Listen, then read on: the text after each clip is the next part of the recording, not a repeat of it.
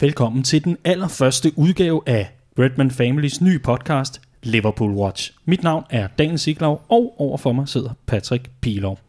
Sammen med Patrick Pilov vil jeg i den kommende sæson hver måned dække, hvad der sker i Liverpool på direktionsgangen, hvad der sker på ungdomsholdene og i det hele taget på akademiet.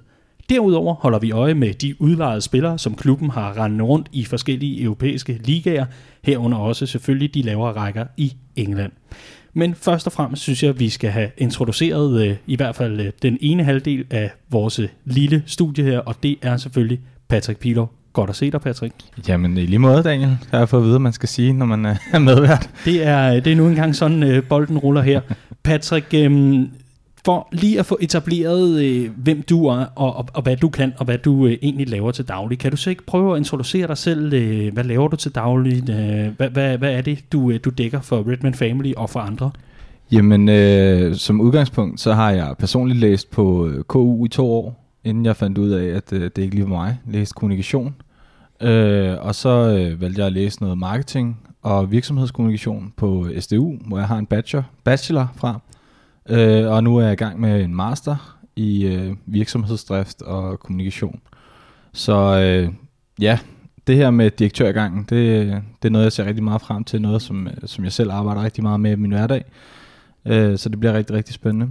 Øh, Udover det, så arbejder jeg som øh, marketingassistent øh, hos noget, der hedder Frugtkorn. Og så er jeg jo selvfølgelig skribent og øh, Academy-ekspert, øh, redaktør mm. hos øh, Redman Family øh, hvor jeg skriver lidt øh, primært om ungdommen, hvor jeg også har fået lov at skrive lidt for This is Anfield, øh, om, øh, om Liverpool og hvordan det står til en gang imellem. Mm. Og det er jo øh, enormt interessant, og du har selv, øh, du har selv lige fremhævet det her med øh, Academy Expert, fordi det er jo nu engang den titel, du har fået, i hvert fald ja.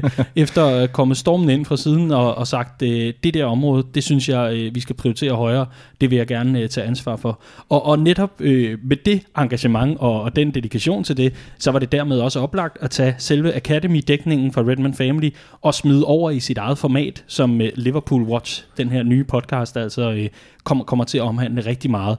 Øhm, og, og, og derfor så øh, går jeg ud fra, og det håber jeg i hvert fald, at, øh, at lyttere og læsere vil, øh, vil, vil kunne øh, se, at, øh, at dækningen lige, øh, lige får skruet et par, øh, par procenter op, i hvert fald i forhold til øh, opmærksomhed og meget andet. Ja? Jamen altså, det er jo noget, jeg, har, jeg egentlig først har, har fundet ud af, var, var rigtig sjovt for et par år siden, øh, efter jeg hørte nogle af, af Redman Families originale øh, Academy Watch Øh, og fandt ud af, at, at det, var, det var simpelthen skide sjovt at sidde og se de her unge drenge øh, spille og se deres udvikling. Øh, så det er simpelthen bare introduceret mig i øh, på, på personlige øh, side, og, og simpelthen bare fundet det super sjovt at mm. følge de her unge drenge og lokale, og, hvor de nu ellers kommer fra alle sammen. Og i kort spørgsmål her. Øh, tror du, vi lige nu har en rendende rundt på uholdene, der kan blive øh, lige så stor, som Steven Gerrard blev? Åh, oh, det er svært at sige. Uh, Steven Gerrard er jo, er jo en ud af en million. Uh, så nej, ikke, ikke umiddelbart. Uh, men uh, vi har nogen, der kommer derop af. Det er helt sikkert. Uh, og vi har nogen, der står ret tæt på tasken til, til Melwood, er det jo stadig. Ja. Uh, men i hvert fald til at komme ud på Anfield. Sådan. Og øh, for god ordens skyld, så kan jeg også lige introducere mig selv. Mit navn er Dan Siglov. Jeg har været øh, vært på Copcast over et par, par omgange her for Redman Family, og nu har jeg altså kastet mig ud i et nyt podcast-eventyr med Patrick Pilov. Min øh, tidligere erfaring med netop det her medie og journalistik i det hele taget, jamen den øh, breder sig ud til alt fra øh, PL-bold til øh, Mediano, til øh, at lave podcast hos øh, Thomas Kvartrup, der jo lidt er dansk podcast, øh, Gandalf langt den ad vejen, og øh, så meget, meget andet. Og øh, jeg har glædet mig rigtig meget, Patrick, til at vi får øh, det her øh, format ud i søen, og vi ser, om, øh, om skibet kan holde til det. Det går jeg ud fra, at det kan. Vi har i hvert fald forberedt os. Jeg ved, du kommer med, øh, med godt og vel 78 øh, pdf-sider klar, med noter og alt muligt andet. Øhm, men det er sådan her i Liverpool Watch, at vi jo er pinligt bevidste om, at den her udsendelse, den, øh, eller den her podcast, den udkommer en gang om måneden. Og det vil jo sige, at der er mange historier, der er jo helt sikkert, og resultater og alt muligt andet, øh, som, som helt sikkert øh, vil, vil være lidt øh, forældet, når vi så når frem til den øh, månedlige gennemgang øh, af måneden, der gik selvfølgelig. Øh, og det betyder jo så samtidig, at vi, vi, vi må tænke lidt alternativ, for hvad gør man så? Og der har vi fundet ud af, at vi selvfølgelig jo øh, laver en Facebook-gruppe, den har vi oprettet. Den hedder Liverpool Watch Lyttergruppe. Og inde i den, der kan man altså dele links og meget andet. Det kommer vi også til selv. Men øh, omhandlende alt fra, hvad der sker øh, inde i øh, Liverpool FC, so, so to speak, og øh, hvad der sker på ungdomsholdene og meget, meget andet. Så det er derinde, vi ligesom samler op øh, på, på alt, hvad der måtte ske i mellemtiden. Og øh, det er også derinde, vi, øh, vi tager imod øh, feedback og, og gode råd og alt muligt andet, øh, som du, kære lytter, måtte, øh, måtte have til os. Men i hvert fald så, øh, Patrick, så vil jeg høre, at er du klar til at kaste ud i det her? Er så klar. Jeg har glædet mig så lang tid. Ja, men det er øh, så godt. Fedt. Så, yes. Så kan jeg jo øh, lige øh, liste dagens menu op, eller månedens menu må det jo så blive. og øh, udover en introduktion, som vi netop har overstået, så skal vi forbi øh, ungdomsholdene, se nærmere på øh, deres start, og der beskæftiger vi os med U23 og U18. Det er, det er det, der giver mening i det her format. Så skal vi forbi det transfervindue, som øh, stadigvæk er åben for, for mange. Øh, om end at klubben ikke kan hente nye spillere til, så kan den altså stadigvæk sende unge spillere afsted på udlån øh, og, og, og andre ting. Øh, så det holder vi selvfølgelig øje med, og vi tager en status på det. Så har vi Lone Watch, i og med at vi har øh, spillere på udlån. Der skal vi lige se, hvordan er de startet, hvad, hvordan foregår det hos dem. Øh, det skal jo siges, at øh, vi, vi, øh, vi, vi prøver ihærdigt at nå alle de kampe, hvor der er relevante og forstå mig ret interessante spillere med. Mm. Øh, det, det kan være lidt svært at streame ungarsk øh, anden division nogle gange. Ja, om ikke andet, så, så forsøger vi at, at få fat i nogle, øh, nogle fans af de her hold, øh, som øh, måske kan give et lidt øh, bedre indtryk af, øh, i stedet for at vi bare kigger på, at Ben Woodburn han har spillet øh, 88 minutter og scoret øh, et mål og lavet en assist, at de så rent faktisk har set kampene, øh, været på stadion og, og har en, en reel idé om, hvordan spilleren egentlig mm. spiller.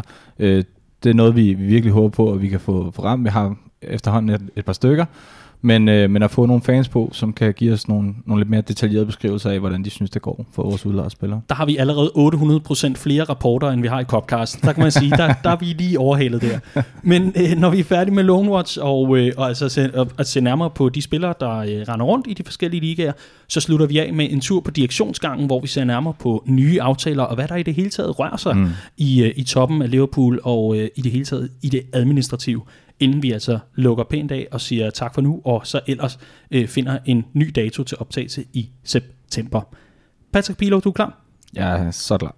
Det er også godt, så lad os lægge ud med en gennemgang af ungdomsholdene.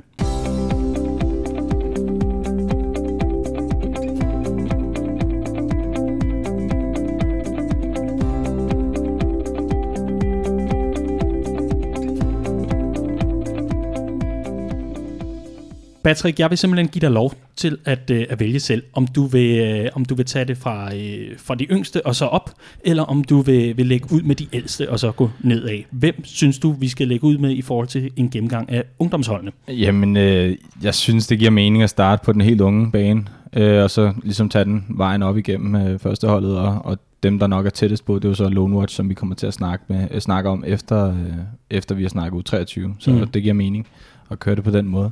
Så øh, U18 øh, synes jeg øh, giver mest mening at snakke med. Ja, det, der, der vil jeg jo så høre dig, øh, hvordan går det, og hvad har, hvordan har forberedelsen til en ny sæson været, og, og hvad, hvad er ambitionerne?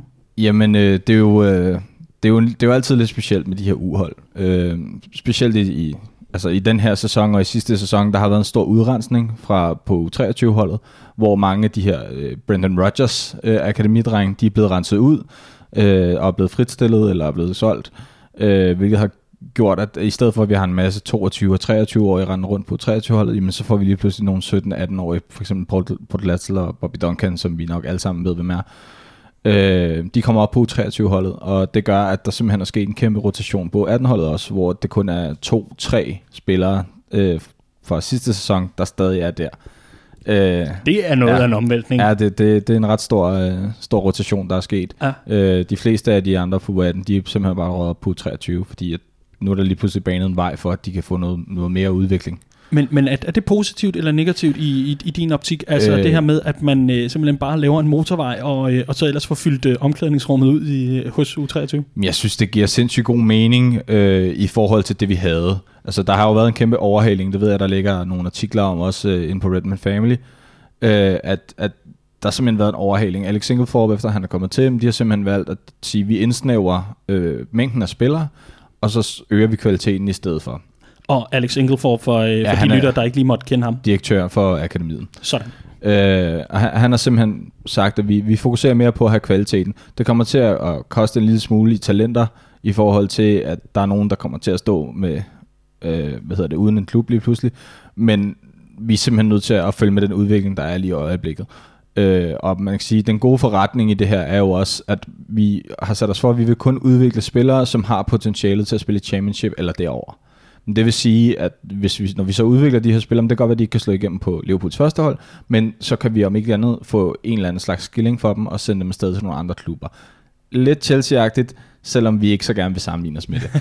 øh, men nej, det giver sindssygt god mening, og specielt i den her sæson har, har det virkelig været positivt, fordi vi har en masse virkelig gode talenter på 18, eller havde vi i sidste sæson, og de får nogle muligheden for at tage steppet op, øh, og kommer jo i den her sæson til at spille mod førsteholdsspillere, i og med at øh, EFL Trophy, uh, eller hvor vi er, vi er med i EFL Trophy for første gang. Mm. Uh, så, så det giver sindssygt god mening uh, at gøre det på den måde. Okay. Og, og netop øh, U23 her, altså øh, man, man, man kan jo tale om, nu, nu var vi inde på, øh, der er sikkert noget med hierarki og så videre, mm. det, det skal jo nok falde på plads på, på en eller anden måde, men, men hvad, er, hvad er målet med et U23-hold, hvis, hvis man i forvejen rykker alle, alle de yngre op på det her hold? Hvad, hvad, hvad er ambitionerne så for, for det her hold? Er det at komme tættere på førsteholdsfodbold, eller, eller, eller hvad, hvad, hvad, hvad, hvad ligger der i det? Jamen det, altså det er det. Det er grundlæggende bare at udvikle de enkelte spillere. Øh, resultaterne er, er egentlig ligegyldige, det er de selvfølgelig aldrig, men i og for sig er de, fordi hvis du kan, så, så længe vi kan udvikle spillerne, mm, så øh, fortsætter vi bare på den samme måde, og så længe det virker, mm, så fortsætter vi bare på den samme måde, lige indtil der sker et eller andet, der gør, at okay, nu er vi nødt til at tage en anden retning. Og, øh, og det er jo også noget, som vi ser, øh, at Klopp går ind og kigger på, han siger, hvad giver mest mening? Han tager jo mange af de her U23-spillere op, når der mangler spillere på førsteholdet, så får de lov at træne med dem. Og så længe han kan se, at de udvikler sig, så får de også lov til at træne med, med U23 eller med førsteholdet.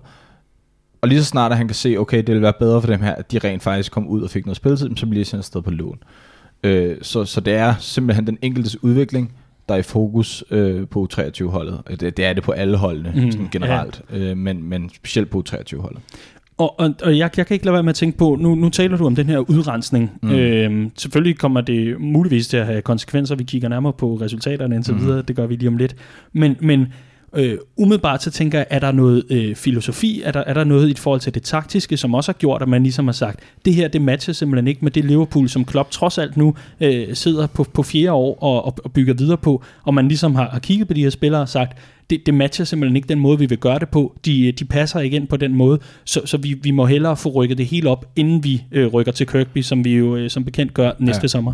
Altså det man kan sige, det er, at da Klopp kommer til, så de spillere, der har været på 23, der har været på 18, de har jo, øh, de har jo haft hele det her Brendan Rodgers system, øh, og før det, øh, ikke så pæne ord at sige om dem, men, men der har ligesom ikke været den her øh, generelle, eller der har været en, et andet system, hvorpå de har skulle spille en anden måde, og der har måske ikke været så meget fokus på ungdomsspillerne, som Klopp har. En af de første ting, Klopp han gjorde, da han kom til klubben, det var at tage ud på Kirby og se øh, U23-holdet spille fodbold. Det var 18-holdet, tror jeg faktisk, det var. Mm. Øh, for ligesom at vise, at han vil gerne engagere de her spillere. Han vil gerne sørge for, altså hvis han kan finde en spiller internt i klubben og spare 60 millioner, jamen det giver da både mening for os, men det giver da også mening at for spilleren, at når han alligevel er der, så kan vi lige så godt bruge ham. Øh, og, og på den måde, jamen, så tror jeg bare, at der skete en helt naturlig udfasning af de spillere, der var fra det gamle system. Øh, vi havde Conor Masterson, Conor Randall, Øh, ja, George Johnston, øh, Pedro Chirivella er der stadigvæk af en eller anden mærkelig årsag, Juanma, en masse spillere, som var 20-22 år gamle derimellem, og de udvikler sig bare ikke mere. Potentialet er slet ikke højt nok til, at de nogensinde kommer til at spille i Liverpool, og så giver det bare ikke mening, at de blokerer for den øh, hvad hedder det, stige, der er op igennem klubben. De blokerer simpelthen bare pladser fra Sepp Vandenberg, fra Kijana Hoover, fra Yasser Rossi, fordi at de har den mere erfaring. De er bedre spillere, det er der slet ikke nogen tvivl om, men loftet er bare slet ikke højt nok, og det er ligesom derfor, at der har kommet den her udrensning. Mm.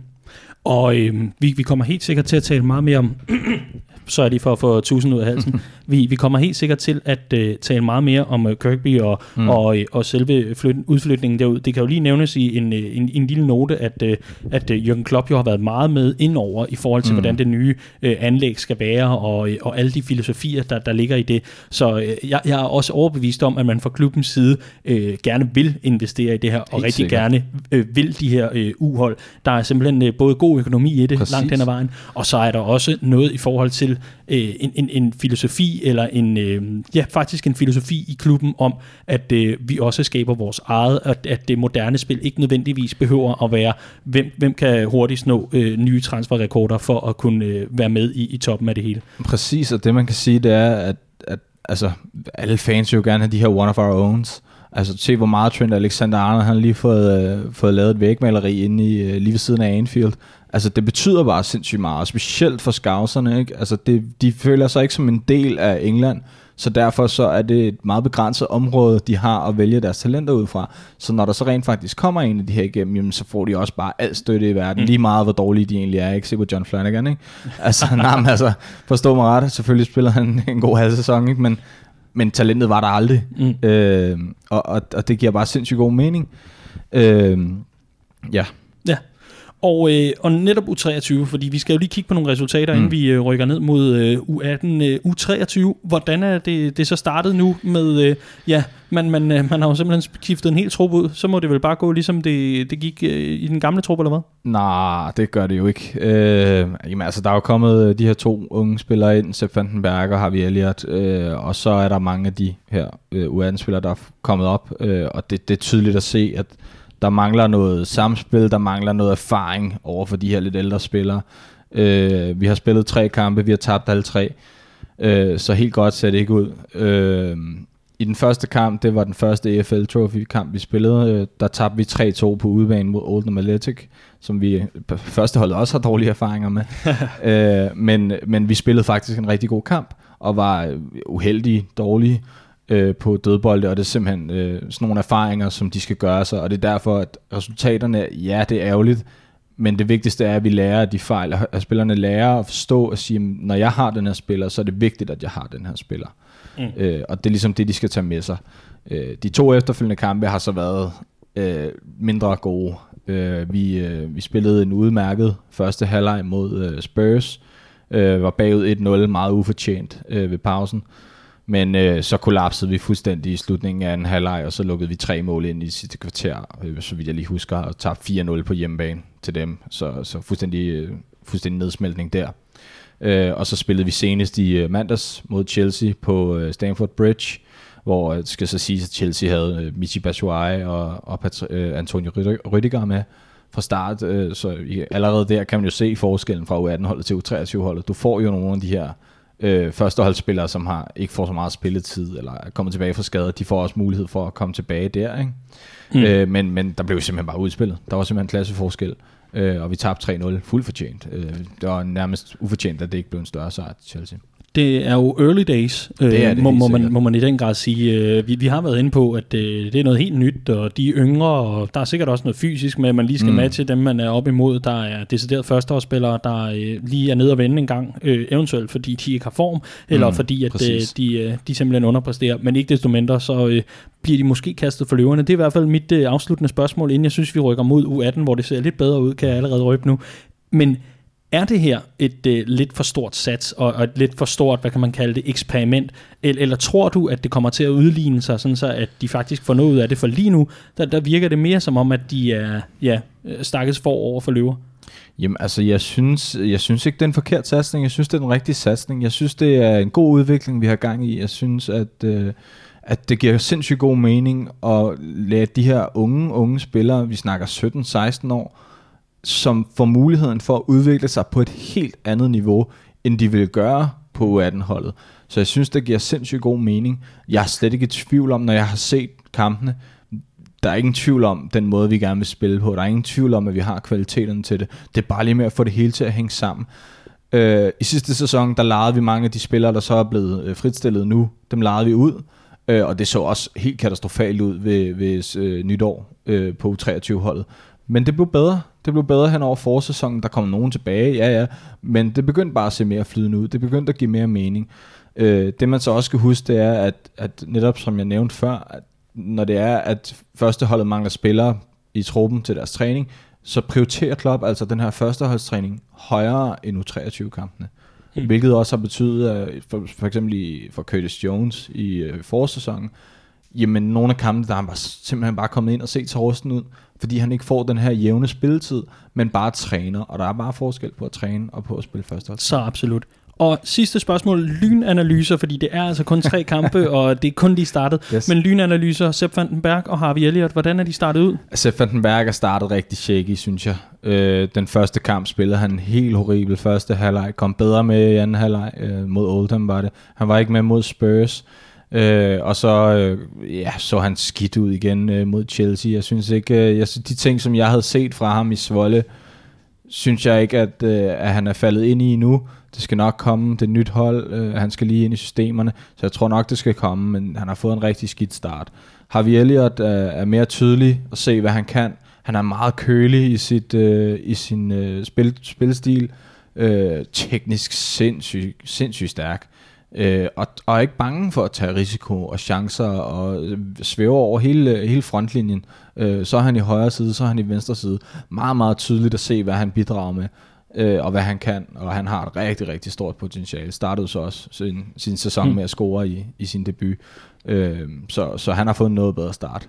Og du tror, at det sportslige øh, kan komme til at, hvad kan man sige, overskygge alt det, som øh, foregår ud for banen, altså senest med, med Harry Kane og øh, ja. Ja, i det hele taget et, et social media game, som måske lige er, ja, det, er, er ungt nok til. det kan godt være, at lige skal en SoMe manager med ind over det på et eller andet tidspunkt. Nej, men altså, han er 16 år, jeg tror, han var 15 år på mange af de ting, han har lavet og udtalt sig om, ikke? Altså, ja jeg har lavet fandme også mange dumme ting, da jeg var 15-16 år, ikke? Så nu er han kommet til en større klub, der er lidt mere mediefokus på ham, og jeg tror, at klubben skal nok være, ja. være god til at holde restriktioner ham.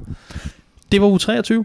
Nu rykker vi øh, ned til mm. øh, U18. Hvad, øh, hvad har vi at berette om der? Vi kan tage resultaterne til sidst, men øh, sådan overordnet. Jamen, øh, som, som jeg sagde, der er jo kommet en masse spillere op, som, som, som jeg ikke kender. Nogle af dem har jeg hørt om, men, men jeg kender ikke mange af de her spillere.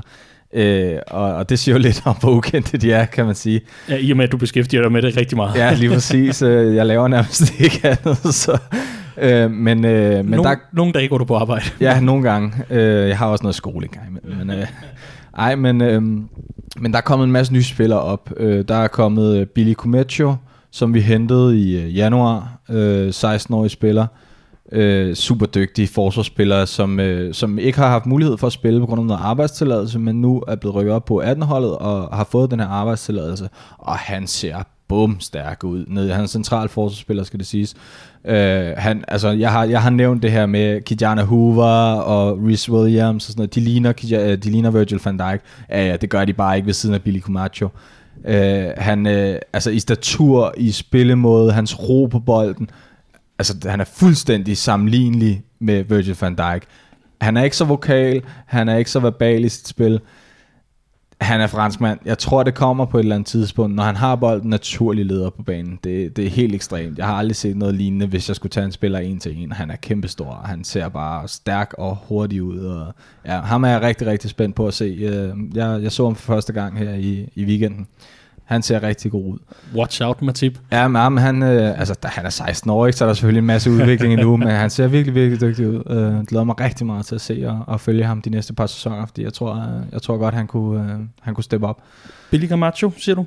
Ja. Mm. Øh, så er der øh, Tom Hill, som jeg ikke anede, hvem var, før, før jeg så den første kamp. Øh, han spiller højre kant, øh, fik lov at spille lidt højre bak. Øh, han scoret tre mål i to kampe øh, som øh, højre midtbane, højre bak. Øh, vi spiller jo 4-4-2 på U18-holdet, hvorimod vi spiller 4-3-3 på U23. Det er sådan en overgang, fordi at vi bare gerne vil producere talenter, og vi gerne vil udvikle talenterne så godt som muligt. Så vi, vi tilpasser systemet efter talenterne, frem for den anden vej på U18-holdet. Øh, så det vil sige, at han er jo noget mindre defensiv end de kanter, vi har på U23-holdet, men, øh, men besidder altså en utrolig kølighed, en super skarp øh, højre fod, øh, og øh, ja, Øh, meget, meget spændende også. Den sidste, jeg lige vil nævne, det er den, jeg har allerstørste forventninger til. En, som jeg har, har forventninger til jeg allerede fra jeg startede med akademiet. Han har simpelthen haft et rygte på sig fra u 13-14 holdet. Hold op, det er øh, lang tid. Jamen, det er det. Øh, Leighton Stewart, 16 år. Øh, vi snakkede lidt om det her med, hvad, hvad er det Duncan kan, hvad er det Glatzel kan, hvordan adskiller de sig fra andre spillere. Det kunne være lidt svært at definere på de to her, fordi de scorer bare masser af mål. Det er ikke fordi, de er ekstraordinært gode til noget, men de kan bare alting. Leighton Stewart, han er ekstraordinært hurtig, og han er ganske høj, og han har simpelthen en sublim teknik. Uh, han har også scoret tre mål her i de første to kampe. Han er en til at, at holde øje med. Han bliver virkelig, virkelig dygtig, hvis ikke uh, der er et eller andet, der går galt. Leighton Stewart. Leighton Stewart, ja. Okay. Og, og, og hvis, hvis vi skal prøve sådan at, at sammenligne ham med, med Ryan Brewster, hvad, hvor, hvor ligger Jamen, han? han kan egentlig mange af de, det er egentlig meget samme type som Ryan Brewster. Ja. Super hurtig, øh, finder de rigtige steder at stå, øh, har, øh, har, jamen, han, er, altså, men han er bare højere. Han er, han er sådan en... Øh, sådan mere nier hvis man kan sige det sådan. Altså, ja. han, er, han er ikke så boldspillende, men han er bare vildt dygtig i dybdeløbende. Han er vildt dygtig til at, at se de rum, der er mellem forsvarskæden og, og midtbanen, og går, går egentlig fint med i, i opbyggende spil, hvor han laver nogle kombinationsspil og sådan noget. Men, men han har, altså den der fart, han har, den kølighed, han har, Uh, han lavede det mest akrobatiske mål, jeg har set på, uh, på, på U-fodbold nogensinde, mm. da, da, hvad hedder det, Jake Kane, han sendte en bold fra, uh, ja, lige over midten, uh, ind over uh, Stokes forsvar, og han så bare løb fra alt og alle, med, det var altså i 88. minut, skal vi lige sige, ikke? Uh, han bare spurtede fra alt og alle, og kom ind foran målmanden, og fik first timet den, og lige fik prikket den på meget akrobatisk vis hen over målmanden, uh, og scorede til slutresultatet øh, 3-2, som vi så kommer ind på her om ikke, ja. så længe. Men, øh, men han ser virkelig, virkelig spændende ud, og er en, som, som mange af de andre, øh, eller andre, skal jeg ikke sætte mig helt op på nej, det pedestal, ja. men mange, øh, mange af de store journalister i, i mm. Liverpool også har nævnt, at ham skal man virkelig holde øje med. Og mange af de andre, der er, øh, der, der er en hel sæson her i uh, Liverpool Watch til, at uh, du kan få konsolideret dig blandt mange af de andre. Men øh, for, for lige at gøre navnelisten kort, bare lige øh, langsomt. Billy ja, Camacho. Billy Camacho. Tom Hill og Leighton Stewart. Der er nogle andre også, men øh, dem kan vi tage, når de, når de begynder at shine for alvor. Øh. De kan komme ind under show notes, øh, ja, som, som du øh, udgiver ind i gruppen øh, mm. efter udsendelsen, sådan så man får alle navnene med. Der, der er frygtelig mange ja, navne øh, selvfølgelig, altid der er, involveret. Og det, øh, det, der, der er nogle rigtig spændende navne også, ja. øh, som i deres navn er lidt svært at udtale. ja, ja, du og jeg vi har diskuteret lidt, ja. hvor, hvor, hvorfor er der aldrig bare en Bob Johnson eller et eller andet, noget ja, man kan huske. Den, dem er der ikke så mange af. Der er Tom Hill, ja. så tror jeg også, vi vil være der. så begynder vi at, ja. og, og, og, øh, begynder at gå til nomologi, der er en, åbenbart. Der er en Gerald Kwanzaa, for eksempel. Ikke? Ja, og, og det kunne lige så godt være en autogenereret ja, spiller i FIFA. Men Patrick, du skal også have lov til at, at gennemgå øh, de resultater, der ja. har været. Øhm, det, det startede godt. Ja, det startede helt fantastisk. Øh, lavet med at tage til Blackburn i, øh, i Premier League 18. Øh, kom, ja, kom til, var flyvende fra start. Øh, lukkede kampen ned meget, meget hurtigt. Øh, mener, vi fører 3-1 ved pausen. Øh, og vinder 7-1. Øh, vi scorer tre mål i de sidste 5 minutter, eller sådan noget. Det var fuldstændig absurd. Men, øh, men ej, fuldstændig flyvende fra start. Øh, og øh, så en rigtig, rigtig svær kamp mod Stoke. Øh, på U18-holdet har vi altid haft en meget, meget tætte kamp mod Stoke. Øh, de, Men der, lever Stoke op til det der prædikat øh, med, med, med Kick Rush og, øh, ja, og øh, onsdag aften i Stoke og alt det der? Nej, men de, de, de spiller faktisk rigtig, rigtig flot fodbold, øh, så, så det er egentlig ikke fordi, at, øh, at mm. det, det virker ikke som om, ja, det er lidt mærkeligt at se på, på ungdomsholdene, hvordan Stoke de kan gå op og blive sådan et, nu ja. står vi bare hernede og forsvarer i 90 ja. minutter hold på første hold, fordi det er slet ikke sådan, de spiller på ungdomsholdene. Det er langt fra Charlie Adam og de Ja, det er det. Det er rigtig langt derfra. Masse okay. små væver, hurtige spillere og sådan noget der. Det er meget, meget besynderligt. Hvad fanden foregår der? ja, ja. Det er, det er noget specielt noget. Men, øh, men nej, normalt nogle meget tætte kampe. Det var det også, øh, som jeg nævnte, øh, vinder vi 3-2 øh, på en, øh, en scoring fra Leighton Stewart i det 88. 20. minut. Øh, så, så ja, øh, var foran to, nej, var bagud en gang, to gange. Mm. Var i hvert fald bagud og kommer op og vinder. Øh, så en virkelig stor sejr. Øh, hårdt tilkæmpet. Vi havde det svært i mange store perioder af kampen. Mm. Så en rigtig vigtig sejr, men øh, noget bedre start. Og øh, U18 øh, kan altså øh, se frem til, øh, til, til meget mere god fodbold, tydeligvis, mens øh, U23 øh, Ja, men lige U3 skal op så lidt. U23 skal nok komme efter det. Øh, der, der, men, men ja, det er, sådan er det jo med U23. Der kommer til at være noget udskiftning, og så skal der lige nogle spillere, der skal op og træne, fordi øh, så er Lallana gået i skade, øh, gået i Mm. stykker for 56. 20. gang. Ikke? Øh, Ikke, ikke, ikke, ikke at du tæller. Nej, nej, nej, nej, det tror jeg er meget realistisk bud egentlig. øh, men, øh, men nej, så bliver de rykket lidt frem og tilbage, og så går der lige, er der en spiller derude i lang tid, og så er der en, en spiller på 23 derude i lang tid, og så bliver det bare noget, noget rustent noget, når de kommer tilbage. Øh, så, så det bliver noget varieret. Nogle gange tror jeg, vi kommer til at spille nogle helt absurd flotte kampe. Det er jeg slet ikke i tvivl om. Men nogle gange så kommer det også bare til at halte helt vildt. Øh, U18-holdet kommer til at være, være lige så stærke, tror jeg, som sidste sæson. Mm. Og øh, vi kan allerede love nu, ud over show notes selvfølgelig, selvfølgelig hvor vi altså lægger navne ud, og, og alt, alt, hvad der er værd at øh, notere sig fra udsendelsen her, så kommer vi også til at, øh, at give, øh, eller lave nogle opslag, hvor der øh, er meldinger om, hvornår kampene bliver spillet mm. og så videre.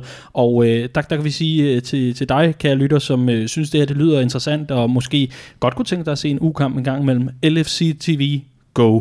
Gå ind og få Yes. købt dig et ab- abonnement. Vi skal nok linke til det, også inde, øh, inde i Facebook-gruppen, men det er absolut stedet. Øh, ikke mindst også for, for highlights.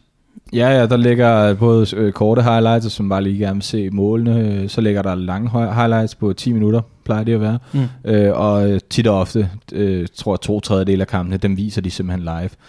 Øh, så, så ja, det giver sindssygt god mening. Øh, det- jeg, vil, jeg vil ikke vide, hvad jeg skulle gøre uden det.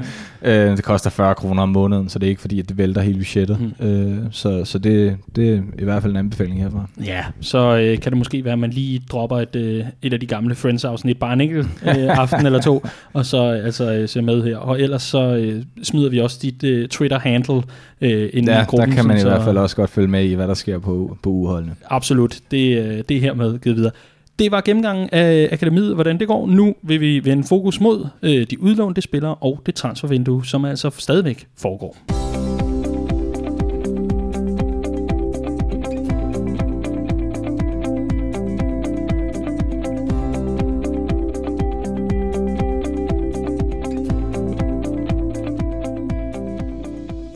Du sagde det tidligere i udsendelsen, øh, Patrick, at vi måske er ved at blive lidt ligesom Chelsea.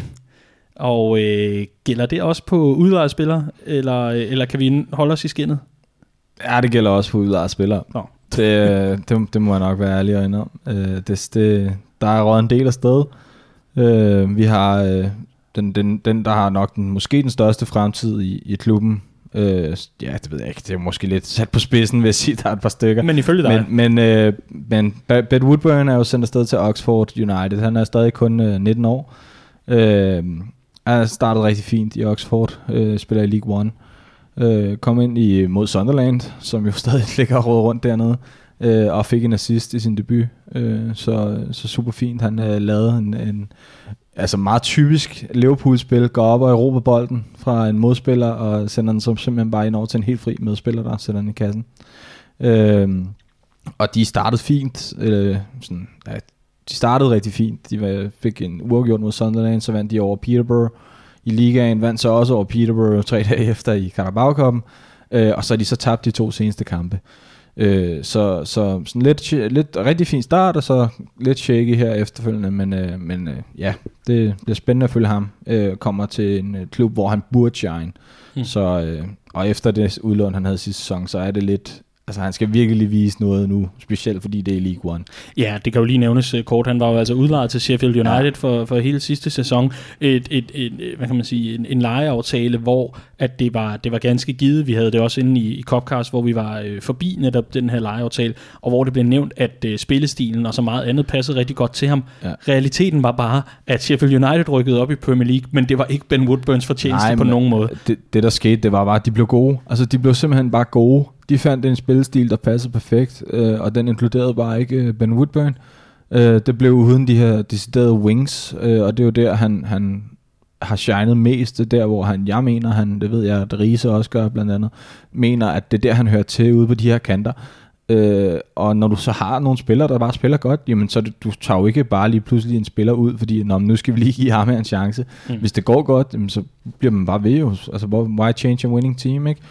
Ja. Øh, og det var simpelthen bare det, der han blev offer for der. Ja. Så nu har han lige rykket en, en række længere ned, og så Yes. må vi jo håbe, at, øh, at han øh, der kan vise, at øh, han er bedre end de andre. Om ikke andet, så er det altså Oxford United, som Ben Woodburn han, Mm. er, er udlejet til for den her sæson. Lad os tage til Skotland. Ja.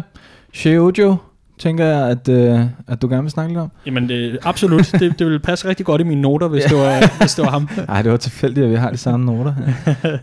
øh, jamen, øh, jamen, han har råd til Rangers øh, over til Stevie G.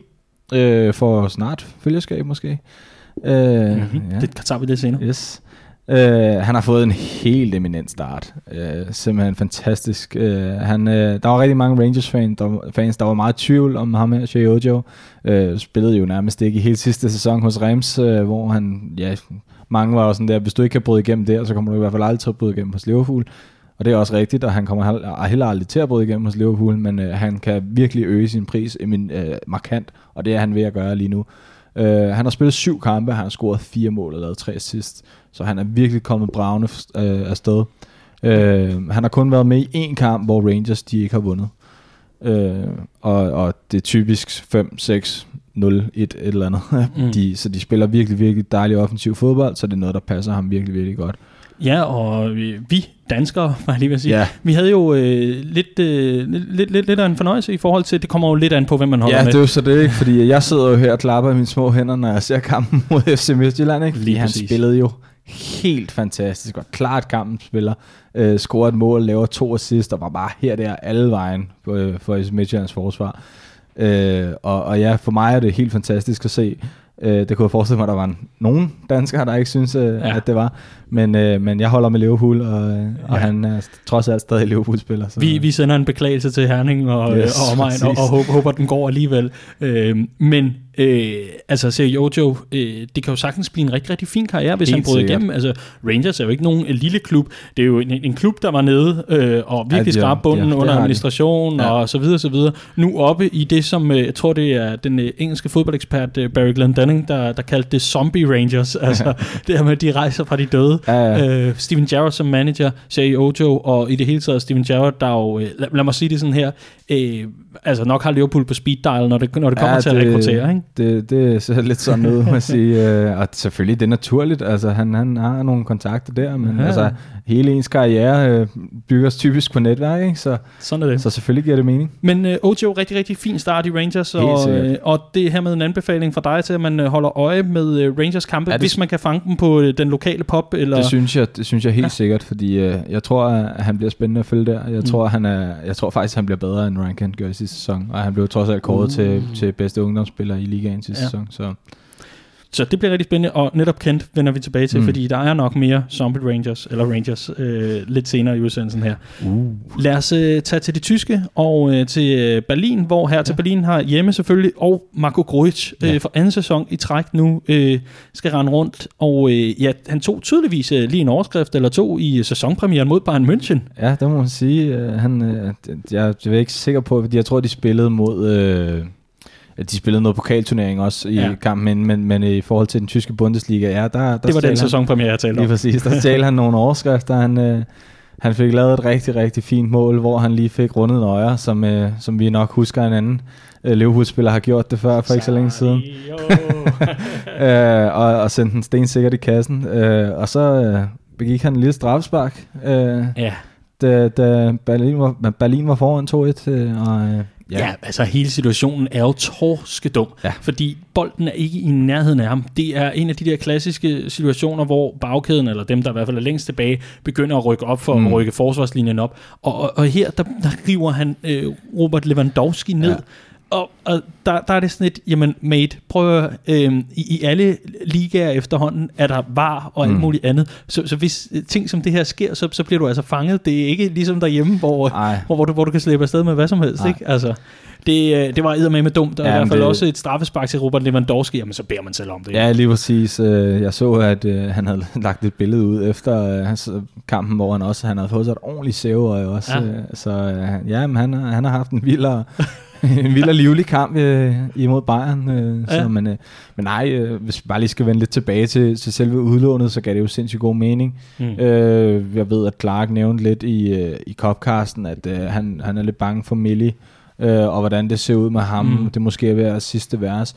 Jamen, øh, hvis det nu er det, så så er det helt, helt sikkert en, en mulighed, at Marco Grujic han får den her sæson. Ja, der var mange fans, der havde håbet på, at han fik åh, muligheden for at, øh, at øh, bide sig lidt fast. men, men som det ser ud lige nu, og netop med en lidt aldrende midtbane, i hvert fald Præcis. når det kommer til Milner, og øh, måske aldrende er så meget sagt, men, men også en midtbane, der kan være lidt skrøbelig ja, øh, fysisk, der vil det jo være rigtig fint, hvis man har en, en fast starter for Bundesligaen, som får masser af, ja. af, af, af lovprisninger for ja. egen træner og for, for fans, øh, mm. og som i det hele taget gør sig gældende, om end det i, i begge felter, øh, på både positiv og negativ måde, jamen så, så vil det her jo være øh, match made in heaven, med mindre at han øh, ikke nødvendigvis lige passer ind til, til Klopp, eller hvad? Ja, men det synes jeg bare, han gør. Altså som spiller, som type, så synes jeg, han passer fint til, til det Klopp. Altså vi skal lige huske, det var den allerførste spiller, Klopp overhovedet hentede, da han kom til Liverpool. Altså han har set noget i ham, og han ser det stadig, ellers så havde han ikke bare blevet ved med at lege ham ud. Vi kunne sagtens have fået en ordentlig skilling for mm. ham i den her sæson, fordi han spillede en rigtig fin sæson i Berlin. Så jeg tror, der er et eller andet. Jeg ved ikke, hvor meget han måske på sigt kommer til at blive en del af Liverpool-holdet, men jeg tror, der er helt sikkert en logisk satsning i, at han måske kan komme ind og tage over for Lalana og James Milner, som jo er de eneste to spillere over 30. Mm. Øh, og så giver det bare, altså det giver bare mening, at vi ikke skal ud. Det er det samme, hvis vi, nu kommer vi ind på Harry Wilson her om ikke så længe. Men det der med, at jamen, hvorfor går du ud og henter en, vi skal jo ikke gå ud og hente en spiller, hvis vi har dem stående i truppen. Altså, hvorfor gå ud og bruge 50 millioner, når vi har en spiller, der er 25 millioner værd, men har en samme kvalitet? Altså, så giver det ikke nogen mening. Mm. Øh, så, så på den måde, så, så var det super fornuftigt, og han kommer til at blive i den klub, og han kender alt og alle, og øh, kan bare fortsætte sin udvikling. Så. Ja, og, og så kan det jo siges, at øh, efter hvad jeg har hørt, jeg har stadigvæk til gode at opleve det selv, men hvad jeg har hørt fra, øh, fra fellow Liverpool-fans, der var nede til den her øh, testimonial-kamp mm. øh, for at fejre nogle jubilæer mellem øh, Liverpool og Hertha Berlin, det er et fedt stadion at se fodbold på, har jeg hørt. Og i det hele taget, det er en fed kultur, den tyske fodboldkultur. Ja. Så øh, hvis man ikke øh, lige synes, at øh, pengene nødvendigvis øh, er, er til at komme afsted over til, til Liverpool og, og se kamp der, så er det da måske værd at komme over og se Marco øh, give den gas for, for Hertha. Helt sikkert. Altså, det stemningen kan man slet ikke tage noget fra de tyskere, det er mm. i hvert fald. Øh, det, det, er jo det, den liga i verden med det højeste tilskuertal gennemsnit, ikke? Så, mm. så, og de, det er ikke bare øh, nogle af de engelske klubber bliver anklaget for at være turiststadions. Ikke? Det er ja. det altså ikke i Tyskland. Der er, så, ja. der er smæk for skillingen, så ja. det, det tror jeg, det, det er helt sikkert en oplevelse værd. Og sådan blev uh, Liverpool Watch nu også til noget med rejsetips. Sådan er det så godt. Glæder dig til næste uge, hvor vi uh, prøver at anbefale, at turen går til Holland eller et eller andet andet. Nå, vi skal, uh, vi skal hjem igen, var jeg lige vil sige. Vi skal ja. i hvert fald uh, til det engelske. Vi skal uh, til Bournemouth, hvor uh, Harry Wilson efter, altså, under stor bevågenhed, må man ja. sige, uh, altså har fået et, uh, et udlån igennem. Og uh, det var æderbank med noget, der har delt vandene det i fanskaren. Sige det må man uh, sige. Der er stadigvæk mange, der ikke er helt tilfredse med, ja. med den prioritering. Øh, hvor ligger du der, og øh, hvad, hvad betyder det at skifte? Øh, jamen altså... Jeg Udlån, undskyld. Jeg, ikke skifte. Jeg, jeg vil sige det sådan, at, at jeg synes, det er fint. Jeg har ikke noget problem. Jeg havde egentlig, jeg havde egentlig forestillet mig, at han var blevet solgt. Det, det var det, jeg gik ud fra. At øh, alle de her udtalelser fra Klopp om 25 millioner og sådan noget, men det var, det var altså ikke et spørgsmål om, at vi ikke vil sælge ham for mindre. Det var et spørgsmål om, at vi vil rigtig gerne sælge ham, hvis der er nogen, der byder det. Øh, og, og det tror jeg bare ikke, der var nogen, der gjorde, og så giver det god mening at sende ham afsted på et udlån, hvor han kommer til at få en del sp- spilletid, specielt nu, hvor Brooks han er skadet for Bournemouth.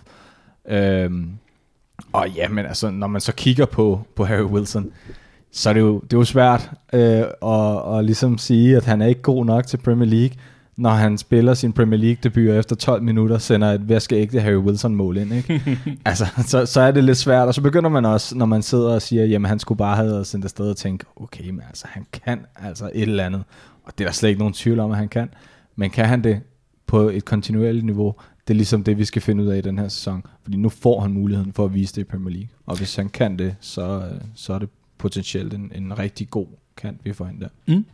Og øh, hvad er dine forventninger til ham i Bournemouth? Hvad, kan, kan vi få et bud på antal sæsonmål? Eller nu har han i hvert fald en enkelt pind i, i banken. Yeah. Når, når han op på 10 stykker? Det burde han. Det burde han. Hvis han får den spilletid, som der var ansynligt også garanteret i den kontrakt, øh, der er blevet lavet mellem de to klubber. Mm. Altså han burde, burde score øh, 10 gange. Øh, måske lave 5-6 assist, assist. Måske 15 assist som mål tænker jeg, at det vil være en god målsætning for ham at sætte. Mm. Øh, og vil også vise, at han, er, han mener business, øh, og mm. det gør han også i Premier League. Øh, han er ikke bare sådan en championship-spiller. Huh?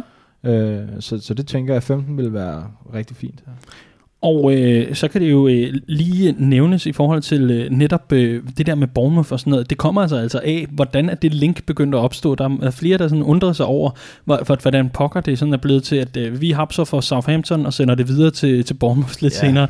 Jamen, det kommer simpelthen af, at øh, Mike Edwards, eller Michael Edwards, øh, har øh, gammel kontakt til Eddie Howe. De har begge to været, været tilknyttet den samme klub, og kender hinanden rigtig godt. Og, og, har været lidt uvenner hen over sommerferien over en signing, som gik i, øh, der gik i vasken for, øh, for, for Liverpool, som øh, Bournemouth, altså de kommer snuppet foran dem.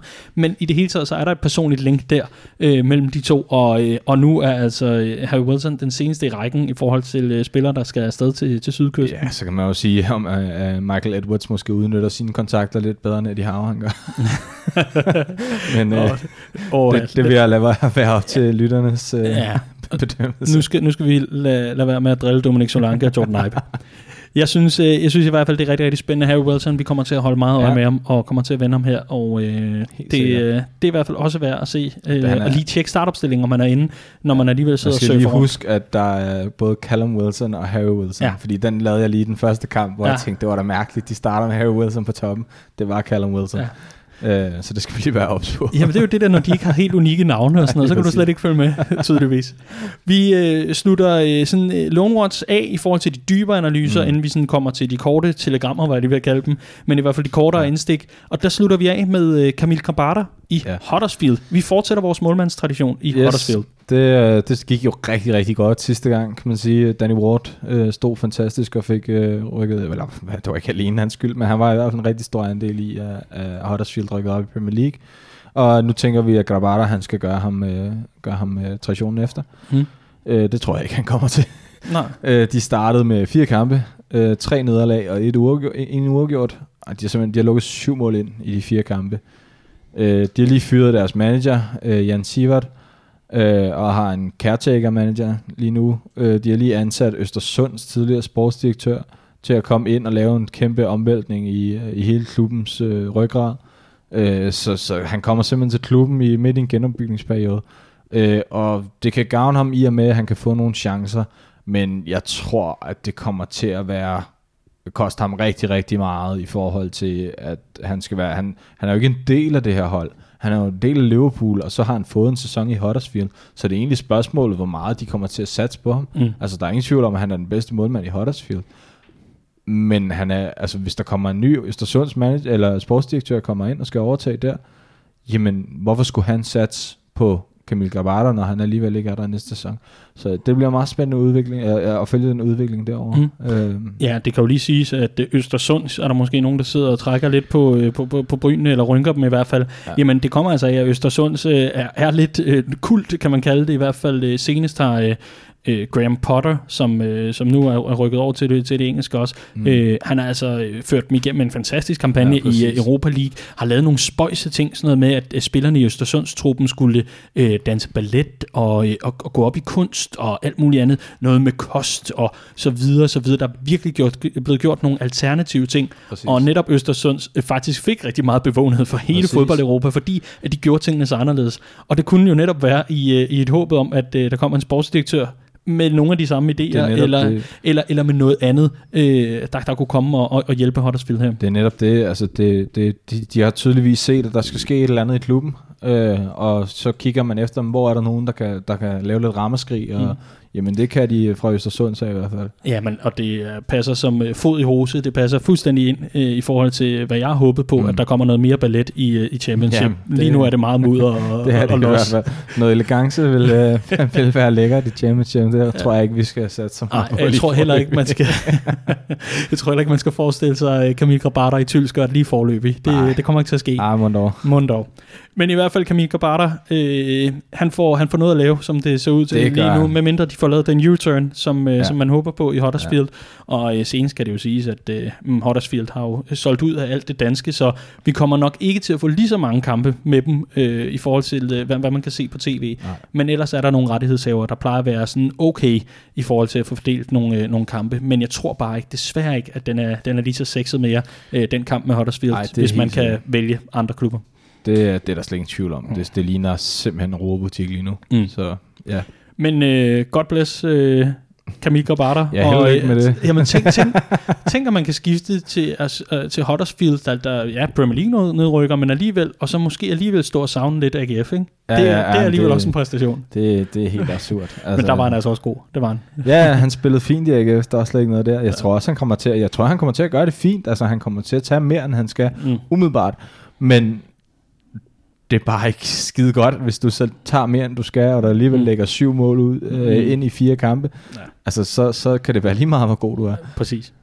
Vi skal øh, lige skyde de sidste afsted i, Yes. yes. den her omgang øh, Lone Watch, øh, hvis, hvis du bare vil tage dem og, Ja. og fyre dem afsted. Jamen, øh, Liam Miller til Kilmarnock øh, har spillet to kampe. Han lavede en assist. Øh, han øh, har lige sagt i et interview, øh, at han, øh, han har simpelthen ikke givet op på den her drøm om at spille, at spille for Liverpool. Øh, han, øh, han håber på, at det her Kilmarnock øh, den kan være med til at få øjnene op for Jürgen Klopp og se, hvilket kæmpe talent han selv synes, han har.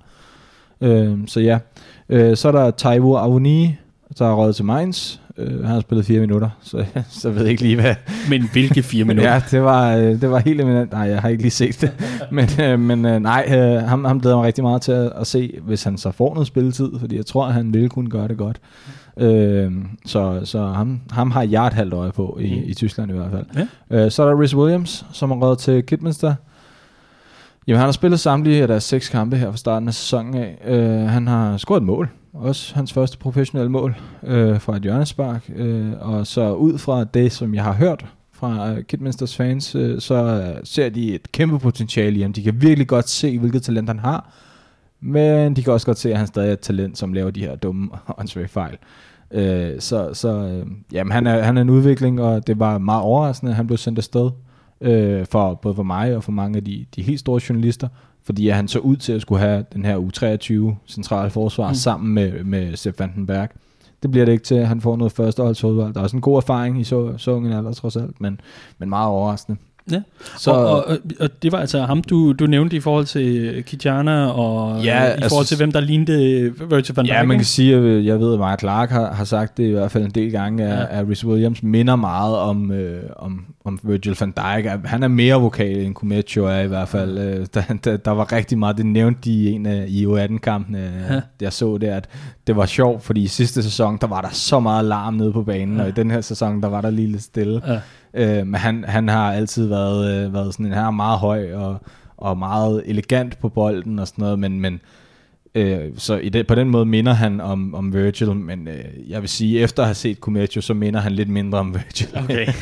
øh, der, der er simpelthen kommet en dobbeltgænger ind, der ligner ej, mere. det er helt, det er helt Så, absurd. så, sådan må det jo være. Men Øh, den sidste? Ja, sidste mand, det er Nat Phillips, der røg til Stuttgart. Han har fået 61 minutter øh, fordelt på to kampe.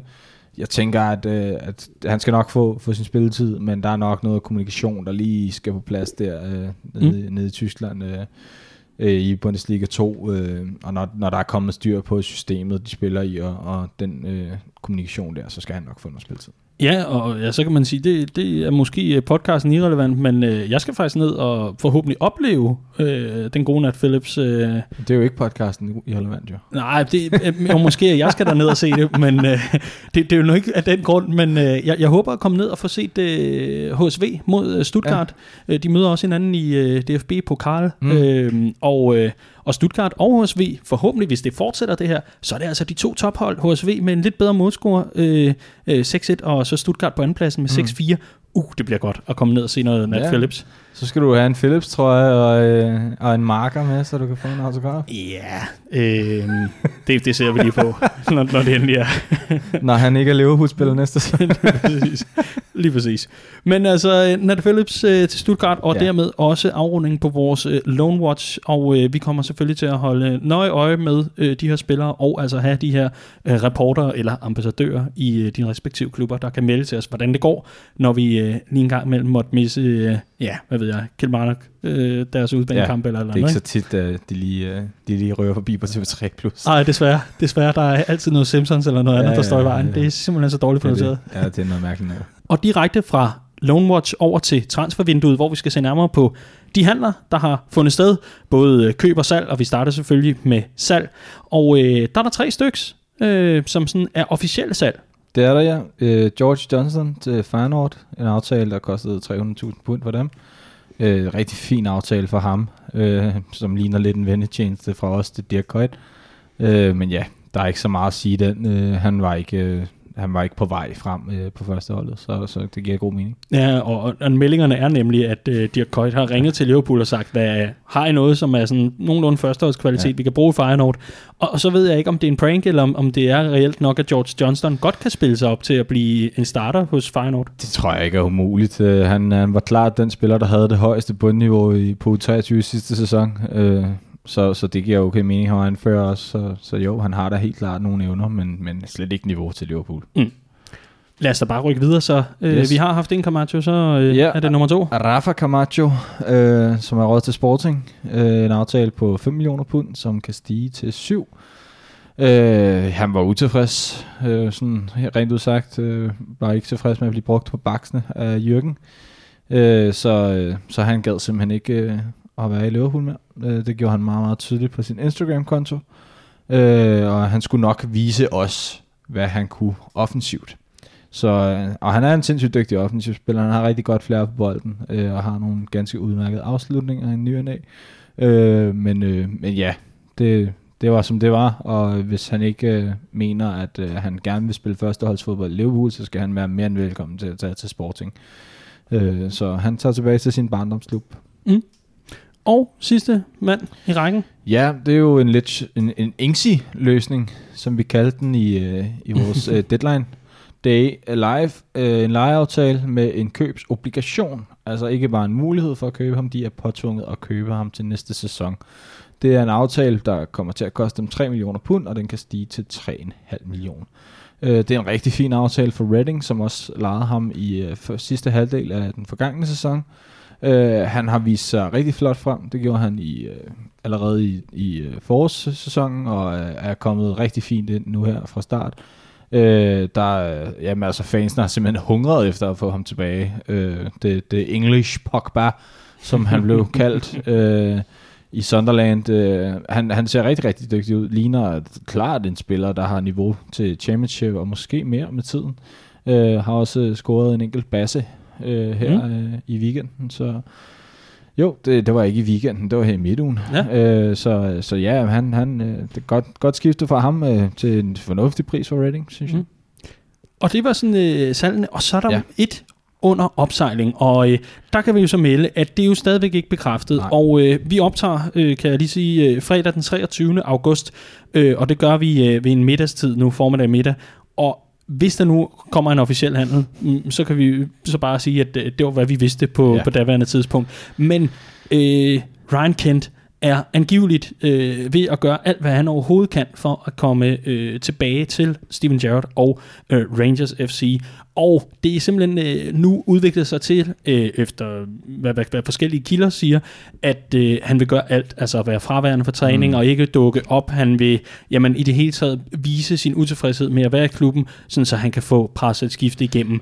Problemet er bare, hvis vi lige skal skitsere det, det er, at uh, Rangers ikke uh, kan betale det fee, som Liverpool kræver, og det skulle ligge i omegnen af 7 millioner pund. Så de prøver i stedet for at lave noget, der minder om en engsløsning. Mm. Det vi kan kalde engseløsningen, var det du, du sagde, yes. vi, vi havde kaldt den.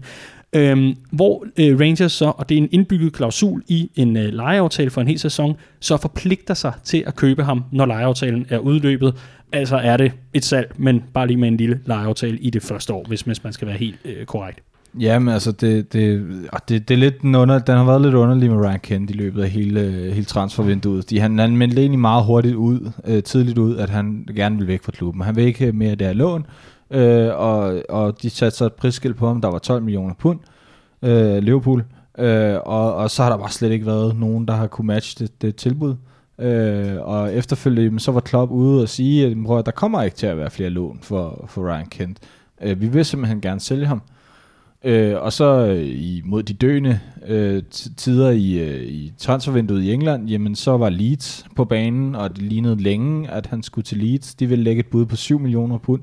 Så var der lidt forhandlinger frem og tilbage, og det var Liverpool ikke tilfreds med. Øh, så, så han blev simpelthen ikke solgt til Leeds, øh, som det ellers så, så ud til. Og nu, øh, nu er det så sådan, at øh, nu vil han ikke være i klubben, meget åbenlyst, øh, og øh, klubben gider egentlig heller ikke at have ham. Så vi må finde en eller anden løsning, og den løsning ser lige nu ud til at være, øh, være øh, til Rangers øh, på en lejeaftale med en købsobligation øh, til, til opfølgning til næste sæson. Øh, og noget som Rangers vil blive rigtig, rigtig glade for, ved at Steven Gerrard har været ude og tale rigtig, rigtig pænt om Ryan Kent, Mm. øh, og har øh, også i løbet af hele sommeren, indtil to uger inden vinduet lukket, sagt, at vi gør alt, hvad vi kan for at få ham tilbage. Øh, men, øh, men at prisen simpelthen var for høj, da den var på de 12 millioner pund. Jeg Ja. ved ikke, om det så stadigvæk er noget forhandlingstaktik, fordi at Mm. den er jo faldet med 40 procent, så, så jeg tænker, at øh, det kan godt være, at I ikke havde råd til ham, da, da vi ville have 12 millioner for ham, men øh, 7 millioner, så tror jeg godt, at, at vi kan lade, den, lade, den, lade ham gå. Men øh, lad os lige bevæge os ud på glat is. Jeg tror, en aftale falder på plads. Jamen, det tror du? jeg også. Det, det, Ja. det, det, altså, alt andet vil ikke give nogen mening. Øh, det, det, Han var det- fraværende til øh, kampen mod øh, Chelsea. Ja, det var han. Øh, han. Han har haft noget sygdom. Nu, nu kan I ikke se, at jeg laver citationstegn. Øh, Gåsøjne, ja. Ligesom at øh, da Dan Lofferen nærmest var meldt med en halv fod i, i Rom, at, øh, at der blev meldt noget sygdom, og så var han øh, ude. Øh, det var han jo også mm. til sidst i, i USA, Ja. øh, hvor man igen troede, at der var en, øh, en transfer under opsejling, og Ja. det ligner bare et, et, et, altså et, en, en handel, der bare skal gå igennem på den ene eller den anden måde, koste hvad det koste vil. Øh, han skal bare ikke være i Liverpool mere, og det sådan det. Og øh, lad os øh, se nærmere på øh, de fritstillede. Det bliver jo bare en, en lille opremsning. Ja. Øhm, og hold nu godt fast, for det er dem, du ikke længere behøver at huske på, når yes. det kommer til Liverpool. Præcis. Jamen, altså, der, der er nogen, øh, som er blevet fristillet af klubben. Øh, der, der drejer det sig om Conor Randall, Conor Masterson, Juanma, Glenn McCauley, øh, Corey Whelan og Ben Williams. Og det er de her overflødige spillere, som ligesom har været en del, nogle af dem har ikke været en del af Brendan Rodgers setup, men som man ligesom mente blokerede vejen for nogle af de her lidt større talenter, som vi har på vej frem. Øh, Conor Randall, Conor Masterson, øh, Juanma og Corey Whelan, alle sammen spillere over 20 år. Der var ikke potentiale i dem nok til, at de, de kunne blive sp- Liverpool-spillere. Så afsted med dem. Øh, og og øh, Macaulay, han blokerede simpelthen vejen for det, Paul Glasl og Bobby Duncan. Øh, ellers så tror jeg, han havde blevet der. Hvis vi ikke havde haft de to på som Mm. mm. bomber øh, for U18-holdet, så tror jeg, han var blevet. Men vi har bare to så store talenter, plus at Leighton Stewart pressede på, og Fidel Rook også på U18-holdet, pressede på til at komme op på U18-holdet. Så det gav bare mening, fordi der er markant større potentiale i de her fire drenge, så hele stigen skulle lige et, øh, et nyk op. Så er der to, der har fravalgt Liverpool. Ja, Hvad det bilder er de så ind? Jamen, øh, det er øh, den mest øh, nævneværdige er nok øh, Bobby Adekanje, øh, som, øh, som egentlig har et, et rigtig, rigtig fint talent, øh, besidder nogle rigtig, rigtig fine tekniske egenskaber, men øh, han har simpelthen øh, hovedet et vist sted, når det kommer til den sidste tredjedel på banen. Uh, det er ligesom om, at han bare går i baglås. Uh, han minder lidt om, uh, vi har snakket lidt om Sadio Mane nogle gange, har virket som om, Hmm. man ikke rigtig ved, hvad han skulle gøre med bolden. Det er selvfølgelig ikke sådan mere. Han er blevet markant bedre nu. Those Men, men for to sæsoner siden, der var han sådan lidt... Det var lidt svært at finde ud af, hvad han egentlig ville, og det var lidt sådan, man blev i tvivl om, han overhovedet selv vidste, hvad han ville. Og sådan er det med Bobby Adekanje. Han har også været heldig med skader, skal det siges. Men til sidst, så var der bare ikke nogen mening i, at, at, han, at han, øh, han spillede ikke, fordi at han havde gjort det klart, at, øh, at, at klubben, eller han havde gjort det klart, at han ikke ville være i klubben mere, så derfor fik han ikke spilletid. Øh, og det var rimelig tidligt øh, offentligt kendt, at han ville skifte til Lazio, selvom Lazio gik ud og tog stor afstand til det, fordi at de ikke måtte skrive kontrakt med ham før til januar. Øh, men han er så endt med at skifte til Lazio. Øh, stort talent, men hans fodbold-IQ er simpelthen ikke høj nok. Øh, men han har et CV, der tæller Ajax, PSV, Barcelona, Liverpool og nu Lazio, så det er jo meget pænt i en alder Det, af... det er næsten sådan en Christian Poulsen, ikke? Ja, men øh, i en alder af, af 20 år, ikke? Altså, så, Det kunne Christian Poulsen dog ikke godt blære sig med. Det var noget Så, Holbæk og øh, FCK på det tidspunkt, ja, indtil. Schalke, tror jeg det var.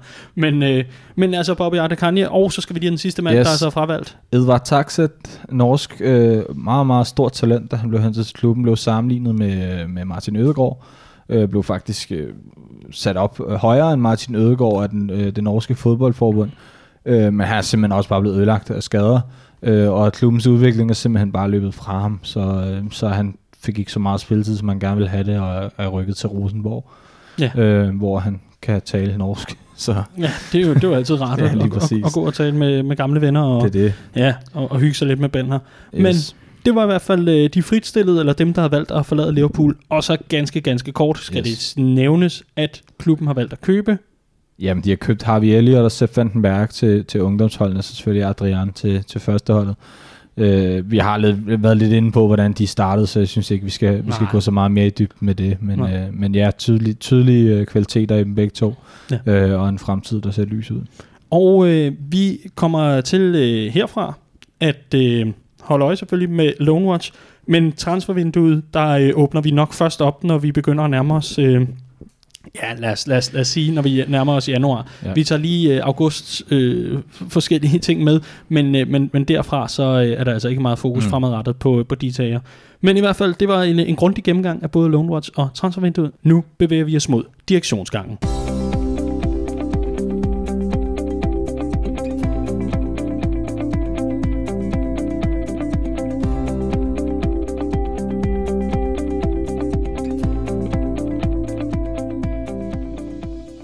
Så er vi nået til direktionsgangen, og øh, nu er vi altså rykket fra træningsbanerne og, øh, og alle de håbefulde spillere til dem, der øh, går med slips til hverdag og altså øh, bestemmer mangt og meget, hvis ikke det hele, over øh, Liverpool Football Club.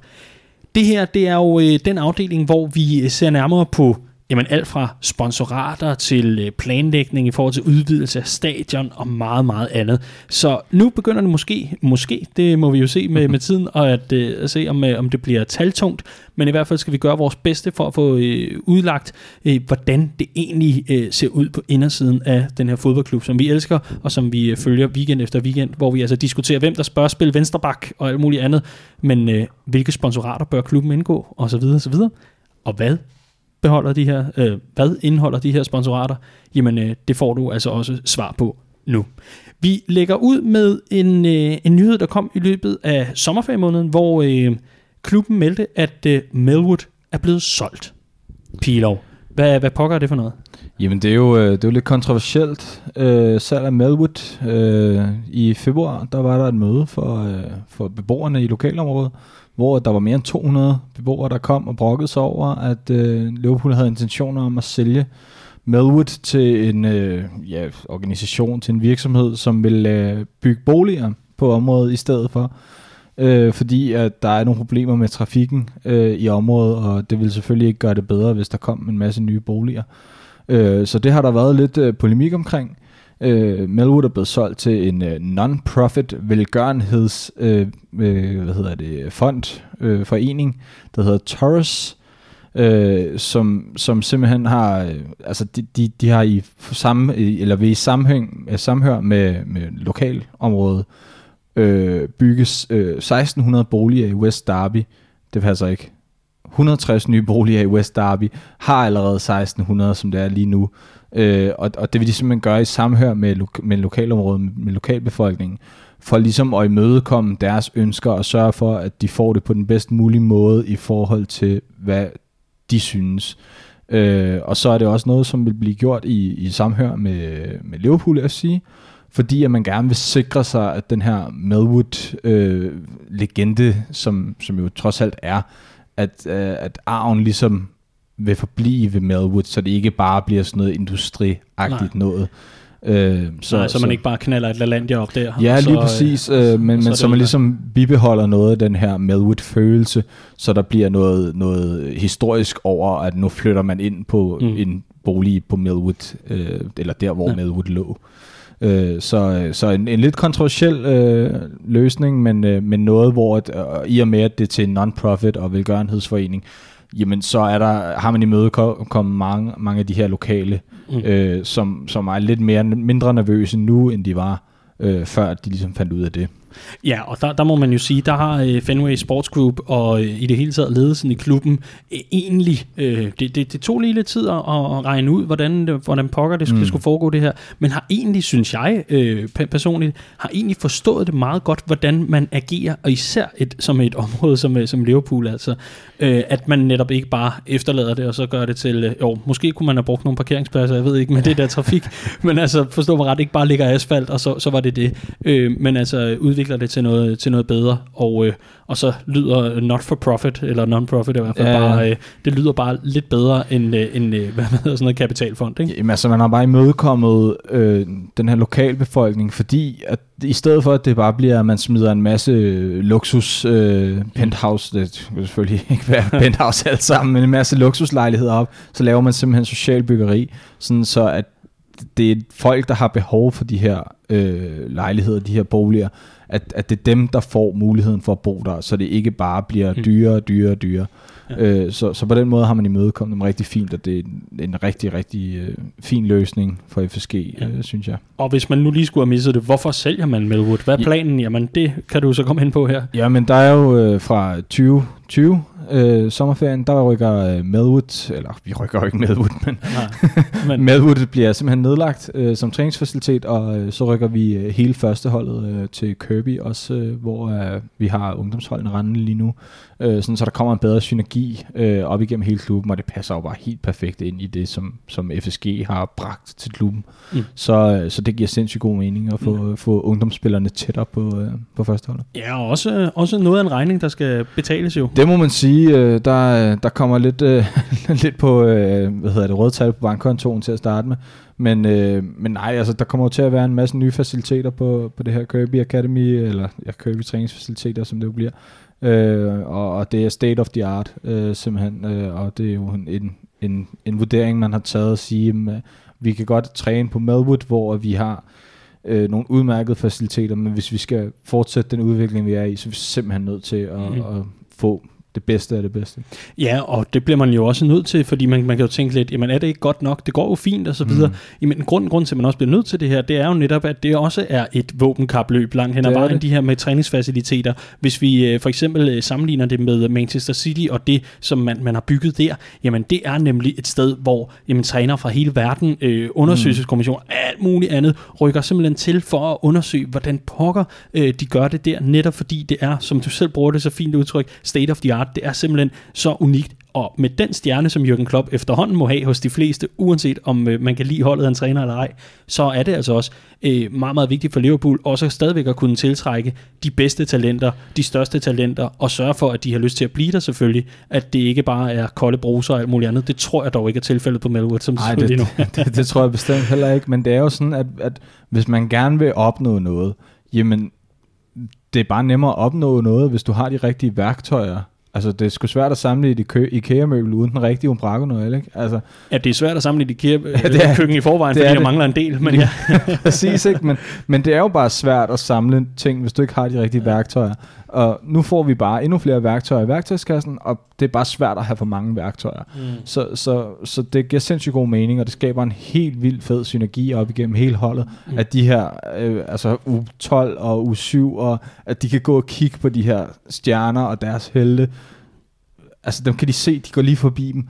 Det, det kommer til at blive øh, super fedt øh, for, for dem, og øh, så kommer der nok til at være en eller anden sammenhæng mellem, at der lige kommer nogen ned. Jeg ved, Steven Gerrard mod slutningen af hans Liverpool-karriere, der var han nede og træne nogle af ungdomsholdene. Ikke? Mm. Jeg kunne forestille mig, at det var noget af det samme, der måske kom til at ske lidt, at når de lige har fået fri, nå, kan du ikke lige, Ah, kan du ikke lige derfor lige stå på sidelinjen og kigge, eller et eller andet, ikke? Altså, det betyder sgu meget for de her unge spillere. ja, bare øh, sende øh, James Milner afsted med en Ja, drikkedunk og noget ribena, øh, og så eller stå præcis, der ikke, på altså. 8 og Altså, hvis man skulle vælge et forbillede, ikke? Hvem, Ja. ja. hvem vil så være bedre? Ah, men Så- altså, huha, det, øh, det, det bliver godt, og vi kommer selvfølgelig til at holde øje med udviklingen mm. af det. Men i hvert fald, Melwood er blevet solgt øh, til Torres, øh, som altså vil sørge for noget øh, boligbyggeri af en art, og det er altså not for profit, øh, det her Torres. Mm. Så det, det hele ender nok godt der. Lad os i hvert fald holde øje med det. Så rykker vi videre til en melding, der kom også i løbet af sommeren. Det er, at øh, Liverpool har øh, sagt farvel til sin kommersielle direktør, den nu foranværende øh, kommersielle direktør, Ollie Dale, som altså kom til klubben for øh, godt og vel 8 år siden i 2011, efter at have været hos øh, Fulham. Der øh, kom han altså til klubben og har siden da arbejdet rigtig meget med at udvide, øh, hvad kan man kalde det, paletten af sponsorater mm. og meget, meget andet. Han har været højt skattet, skal det siges. Han har virkelig været afholdt i direktionen og kan med rette siges at have et stort medansvar. For med, ansvar kan altså også være godt. Have et medansvar for, at det er gået så godt, som det er gået i forhold til at udnytte de kommercielle muligheder, som Liverpool har haft. Fordi det skulle man Og det er igen det her med Ja, våbenkapløbet. Det skulle man bare gøre. Så FSG har virkelig, øh, virkelig, virkelig været, været meget, meget taknemmelig for hans arbejde, men nu rykker han altså videre mod nye eventyr, og det er ham selv, der har valgt at forlade Liverpool. Jamen det er det, og, og altså, som du selv siger, han har haft, altså, han har haft et kæmpe ansvar, men han har også virkelig taget det. Uh, han kom som en del af det her med, med FSG, da de overtog klubben og blev en del af teamet meget hurtigt, uh, og har simpelthen bare været hovedpersonen bag de fleste af de aftaler, som vi har fået lavet på det seneste. Uh, Dunkin' Donuts. Ja, lige præcis. uh, Western Union og Jeans aftaler. Og, altså, øh, han har simpelthen bare været sindssygt god til at udnytte de her muligheder, som klubben har givet ham, fordi vi som klub har taget et skridt opad øh, på banen. Og det betyder bare, at jo mere fokus du har på banen, jamen, jo flere forhandlingsmuligheder øh, har du også bare, når du sidder og er kommersiel direktør. Ja, men Ollie Dale skal altså videre, og, og grunden til, at det, vi cutter lidt af der, det er for ligesom at sige, jamen godt arbejde, Ollie, det, Mm. mm. dem, det må man give dig, vi, vi keeper med hatten.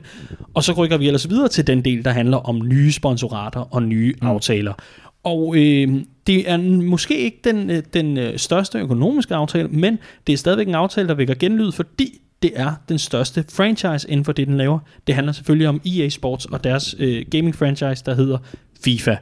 Et, øh, et spil, som øh, de fleste efterhånden må være øh, bekendt med, øh, men øh, som i hvert fald øh, kommer ind og overtager pladsen fra øh, Konamis Pro Evolution Soccer. Og den her aftale med FIFA, den falder netop på det helt rigtige tidspunkt, hvis du spørger mig.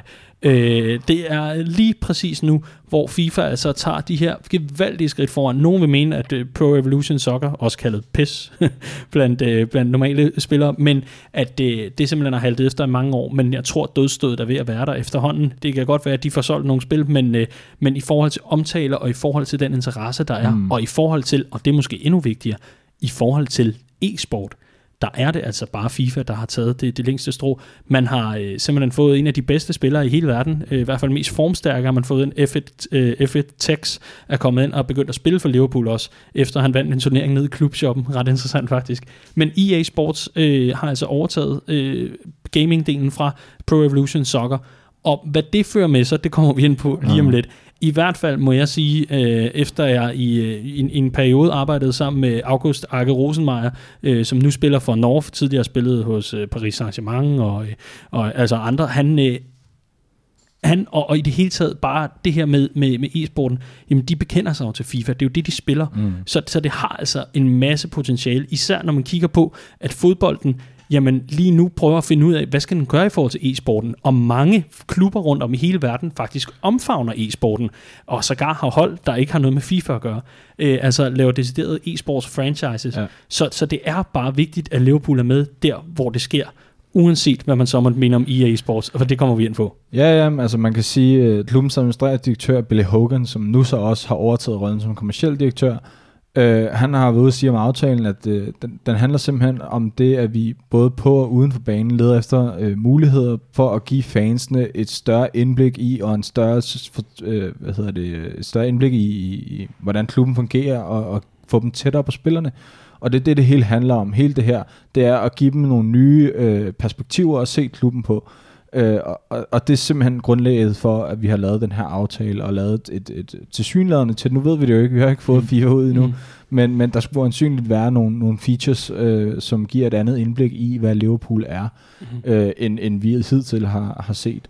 Så, så det, er, det er simpelthen et forsøg på at give fansene et bedre perspektiv ind i klubben. Ja, og inden vi kigger nærmere på EA Sports og hvad det er for en størrelse, og, men at, øh, og EA i det hele taget, Mhm. øh, så, så kan det jo nævnes, at, øh, at det jo også betyder, det er jo noget med, hvordan står man i fodboldhistorien, fordi det ene er resultater og, og fanbase og så videre, men sådan udadtil og kommercielt og i det hele taget, Ja. hvad, hvad, hvad er historien, når den bliver skrevet?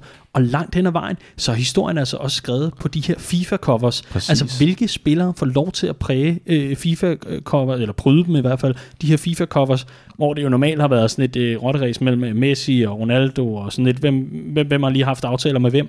Jamen, så, så gennem tiden, der har man ligesom kunne se nogle af de største, og der er det altså stadigvæk, øh, må jeg, må jeg så konstatere, en fornøjelse, at, eller stadigvæk, det er, det er i hvert fald en fornøjelse for mig, at kunne se, at Virgil van Dijk får et cover på FIFA 20, på det, der hedder Champions Edition, Ja. hvis jeg ikke tager meget fejl. Ja, Øhm, men det, det er jo så det, altså man kan sige, i starten, der var der, der, var der det her ene cover, øh, som, som var så stort, og det var, det var kæmpestort at få lov at komme på det cover. Det er det stadigvæk. Altså, det er stadig en kæmpe ære. Men, men nu er der jo efterhånden 4-5 udgaver af FIFA hvert Ja. år, ikke? Så, så det begynder at betyde mindre og mindre. Der er også flere, der downloader i stedet for at købe. Så, så ja, jeg kan godt se, hvad du mener, men, men jeg synes, det fader lidt ud. Specielt i, hvad, hvad det, det er Hazard og, øh, og Van Dijk, og så kan jeg ikke lige huske, hvem den sidste er, der er på cover. Men, men der er de her tre, og det er bare noget andet at være den ene, og være Virgil van Dijk cover mm. FIFA 20, ikke? Nu er det, nu er det Virgil van Dijk en af af cover på en af udgaverne af FIFA 20. Det synes jeg taber lidt.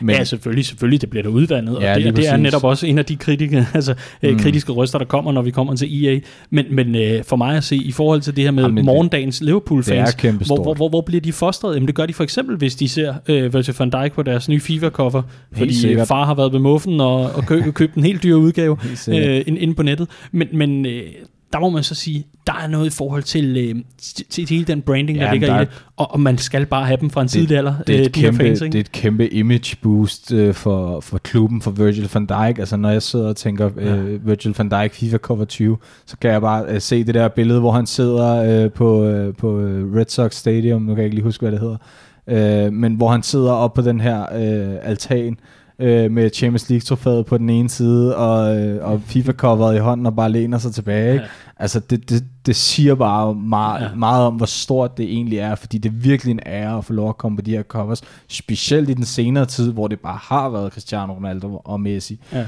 Øh, så, så nej, det er kæmpestort, og det er kæmpestort for klubben, at, at vi kan blive brandet så meget i gennem det nok mest spillede øh, Playstation-spil, Ja. øh, eller konsolspil øh, overhovedet, så, så kæmpestort, jo det er det. Men nu kommer den så, fordi alt det her til side, branding, be- Mm. bevidsthed, øh, image og alt det her, så er det altså en øh, franchise, der er ejet af Electronic Arts, også kendt som EA, der altså har den her, øh, det her underlabel, der hedder EA Sports. Og EA er ikke populært. Nej, det er ikke, det er ikke en særlig populær figur øh, i, i e-sportsmarkedet, øh, i det hele taget faktisk, bare i, i, i hele Gaming, verden. ja, gamingindustrien her. Øh, de har været under massiv kritik for, for deres øh, modvilje til at lytte til kritik af, af deres spil. Øh, I 2012 der udgav de en, øh, et FIFA-spil, eller i, i ja, FIFA 13, til Nintendo Wii, som ud over at have opdateret trupper, var det samme. Det var fuldstændig magen til. Øh, Det er forrige år. Ja, ja, altså FIFA 12 til Wii var man til FIFA 13. FIFA 13 havde bare opdateret trupper.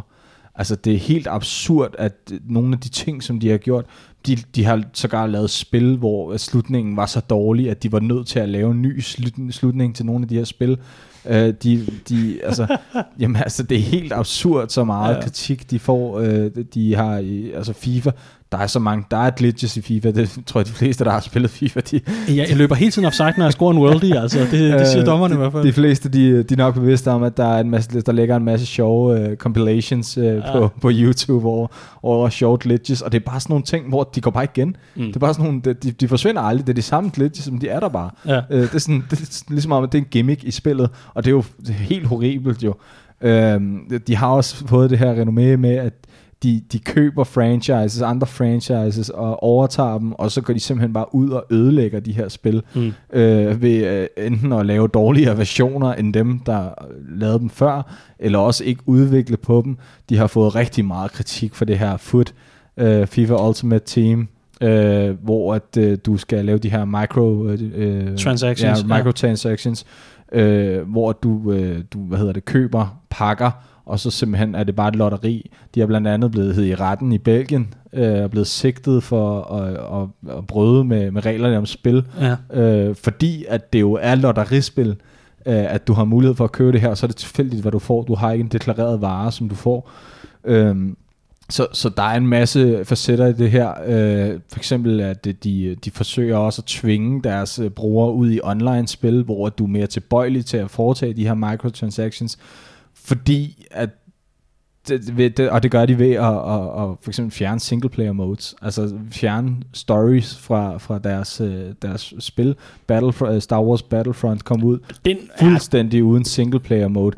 Øh, og og det, ja, der var meget kritik af, der var også med microtransactions. Ja, og, og det, er, jo- det, det er langt hen ad vejen også netop, bare, bare for at nævne, at det skal ikke handle om Star Wars lige nu, Nej, men det skal bare handle om, at det var heller ikke deklareret særlig godt på, Nej. på indpakningen. Det var meget, meget Ja, øh, ja. skuffende for mange, at man håber, at man lige kan, kan køre øh, Ja, et halvanden times Yoda-hygge, men man så til gengæld skal signe op og købe det ene og det andet Præcis. og det tredje. Lootboxes og alt det her, som er inden for gamingindustrien. Mm. Men EA er i det hele taget meget i vælten, og i det hele taget er der faktisk øh, i gamingindustrien og gamingverdenen så stor og så arv modstand af dem, så boykots og alt muligt andet, det er altså hverdag Og efterhånden. de blev altså kåret til, til den dårligste øh, forretning, eller dårligst drevet virksomhed i USA i 2012 og 2013. Ja. Og baseret på deres år i 2017, så var der rigtig mange, der havde forventet, at de også ville blive kåret til det der.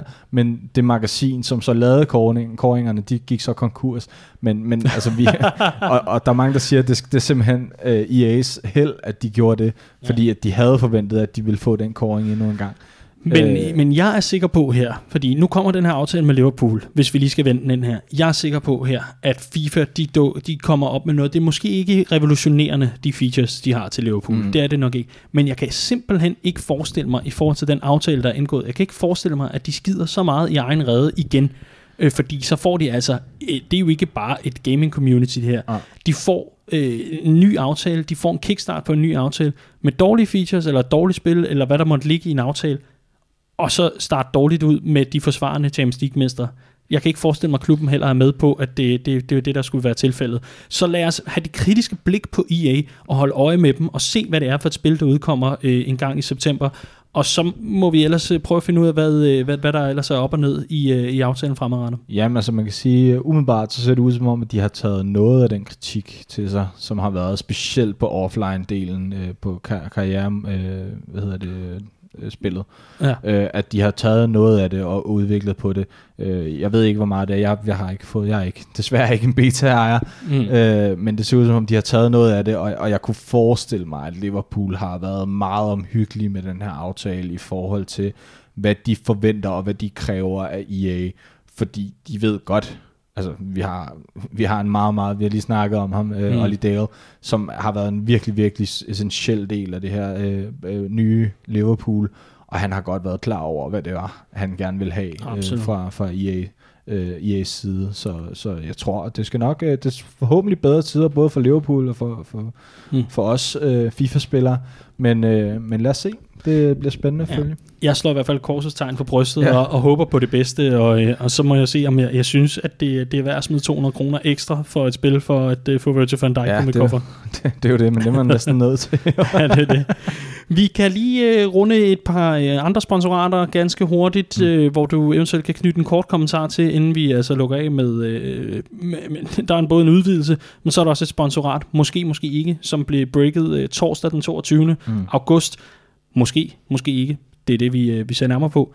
Men i hvert fald uh, Signature Bespoke, et, øh, et, et tøjfirma, var jeg lige at sige, i hvert fald, der gør sig i suits og anden pæn påklædning. Mm. Øh, lokalt funderet, som altså har indgået en aftale med Liverpool om at levere suits.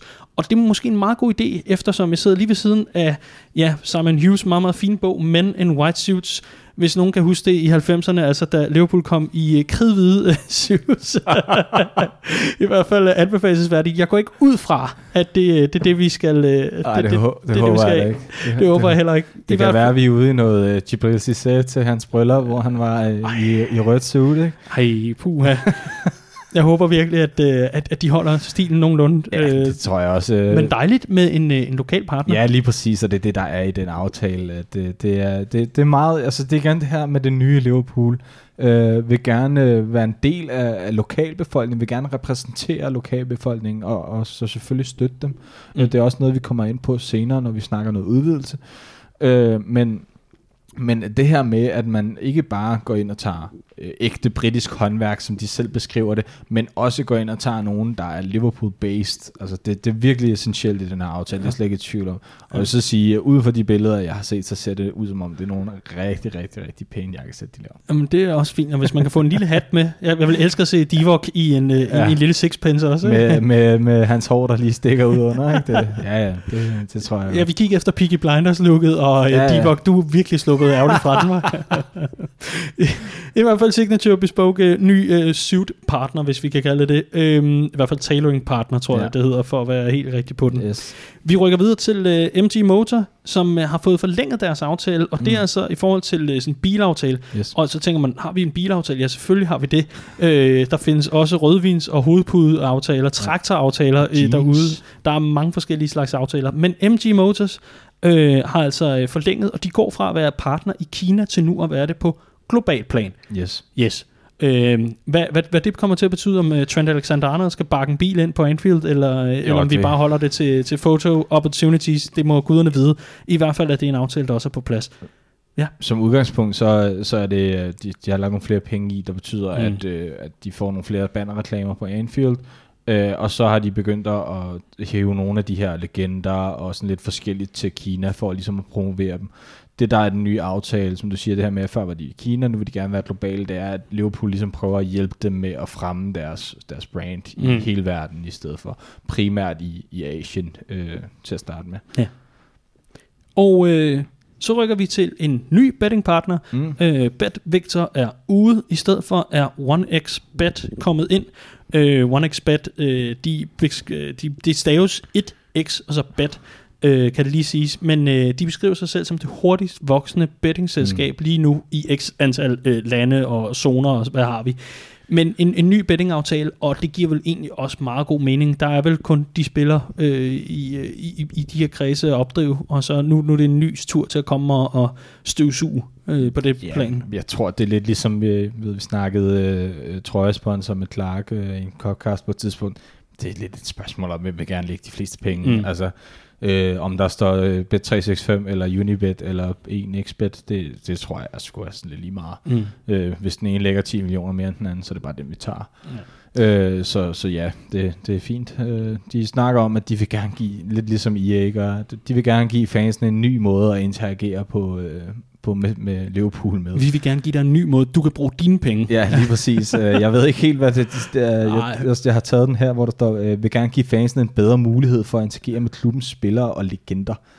Jamen, jeg der, ved ikke lige, hvordan man skal gøre det i forhold til betting, men øh, Ah, hold da op, det er da hyggeligt at sidde med Mo Salah og Dan Lovren på rouletten sådan en, øh, en, en onsdag jamen, hvis de kommer forbi, når jeg spiller live, så, så, så skal de være mere velkommen. Det kunne eddermame være sjovt. Bare have James Milner som dealer eller Ja, eller andet. ja, ja. Så, kunne vi tale sammen. Præcis. I hvert fald en ny bettingaftale til, øh, til Liverpool. Og nu rykker vi til det, som så er, øh, det er ikke hovedhistorien, det. Mm. det vil jeg dog ikke mene, men det er et interessant rygte. Og det kommer altså torsdag den 22. august. Der øh, var der nogen, der opdagede noget inde på Forbes hjemmeside. Forbes er det her meget, meget anerkendte erhvervsmagasin, som gør sig rigtig meget i offentligheden, i hvert fald i forhold til, hvad vi øh, sådan kender til dem som offentlighed. De, de dækker også normal erhvervsstof, men de laver altid de her lister over de rigeste, og de rigeste under 25, og de rigeste på 8 år, og hvad de ellers får lavet af, af lister og ting og sager og gennemgange. Men inden under deres, øh, det kan jeg forestille mig, er et kæmpe kartotek over virksomheder og alt muligt andet, men inden under fodboldhold, der har Liverpool selvfølgelig sin egen underside, og i beskrivelsen af Liverpool inde på den her underside, vi er så dybt nede i, øh, i, Ja, forskellige det hyperlinks og alt muligt andet. Men Der har man simpelthen skrevet på Forbes øh, hjemmeside, har man skrevet, at Liverpool forventes at indgå en ny trøjeaftale med Nike fra sommeren 2020, som vil i så fald blive øh, rekordstor. Det var det, der stod, og det var der nogen, der har opdaget ja. inde på den her underside for Liverpool, inde på Forbes, hvilket jo gjorde, at alle gik i nærmest breaking. Mm. Liverpool og Nike, det kommer til at ske. Nike, Nike, det er sådan lidt tomato, ja. tomato. Men Liverpool kommer til at indgå den her aftale. Det bliver rekordstor. Se, hvor klubben er nu. Problemet er bare lidt, der er ikke noget, der er bekræftet. Ej, men... men Fordi djævlen ligger i detaljen. Forventes. Ja, ja, ja, men der stod, uh, altså Nike, uh, Liverpool is, is expected to agree a new kit deal from 2020 with Nike. Det var, det var sådan ordret, det der stod.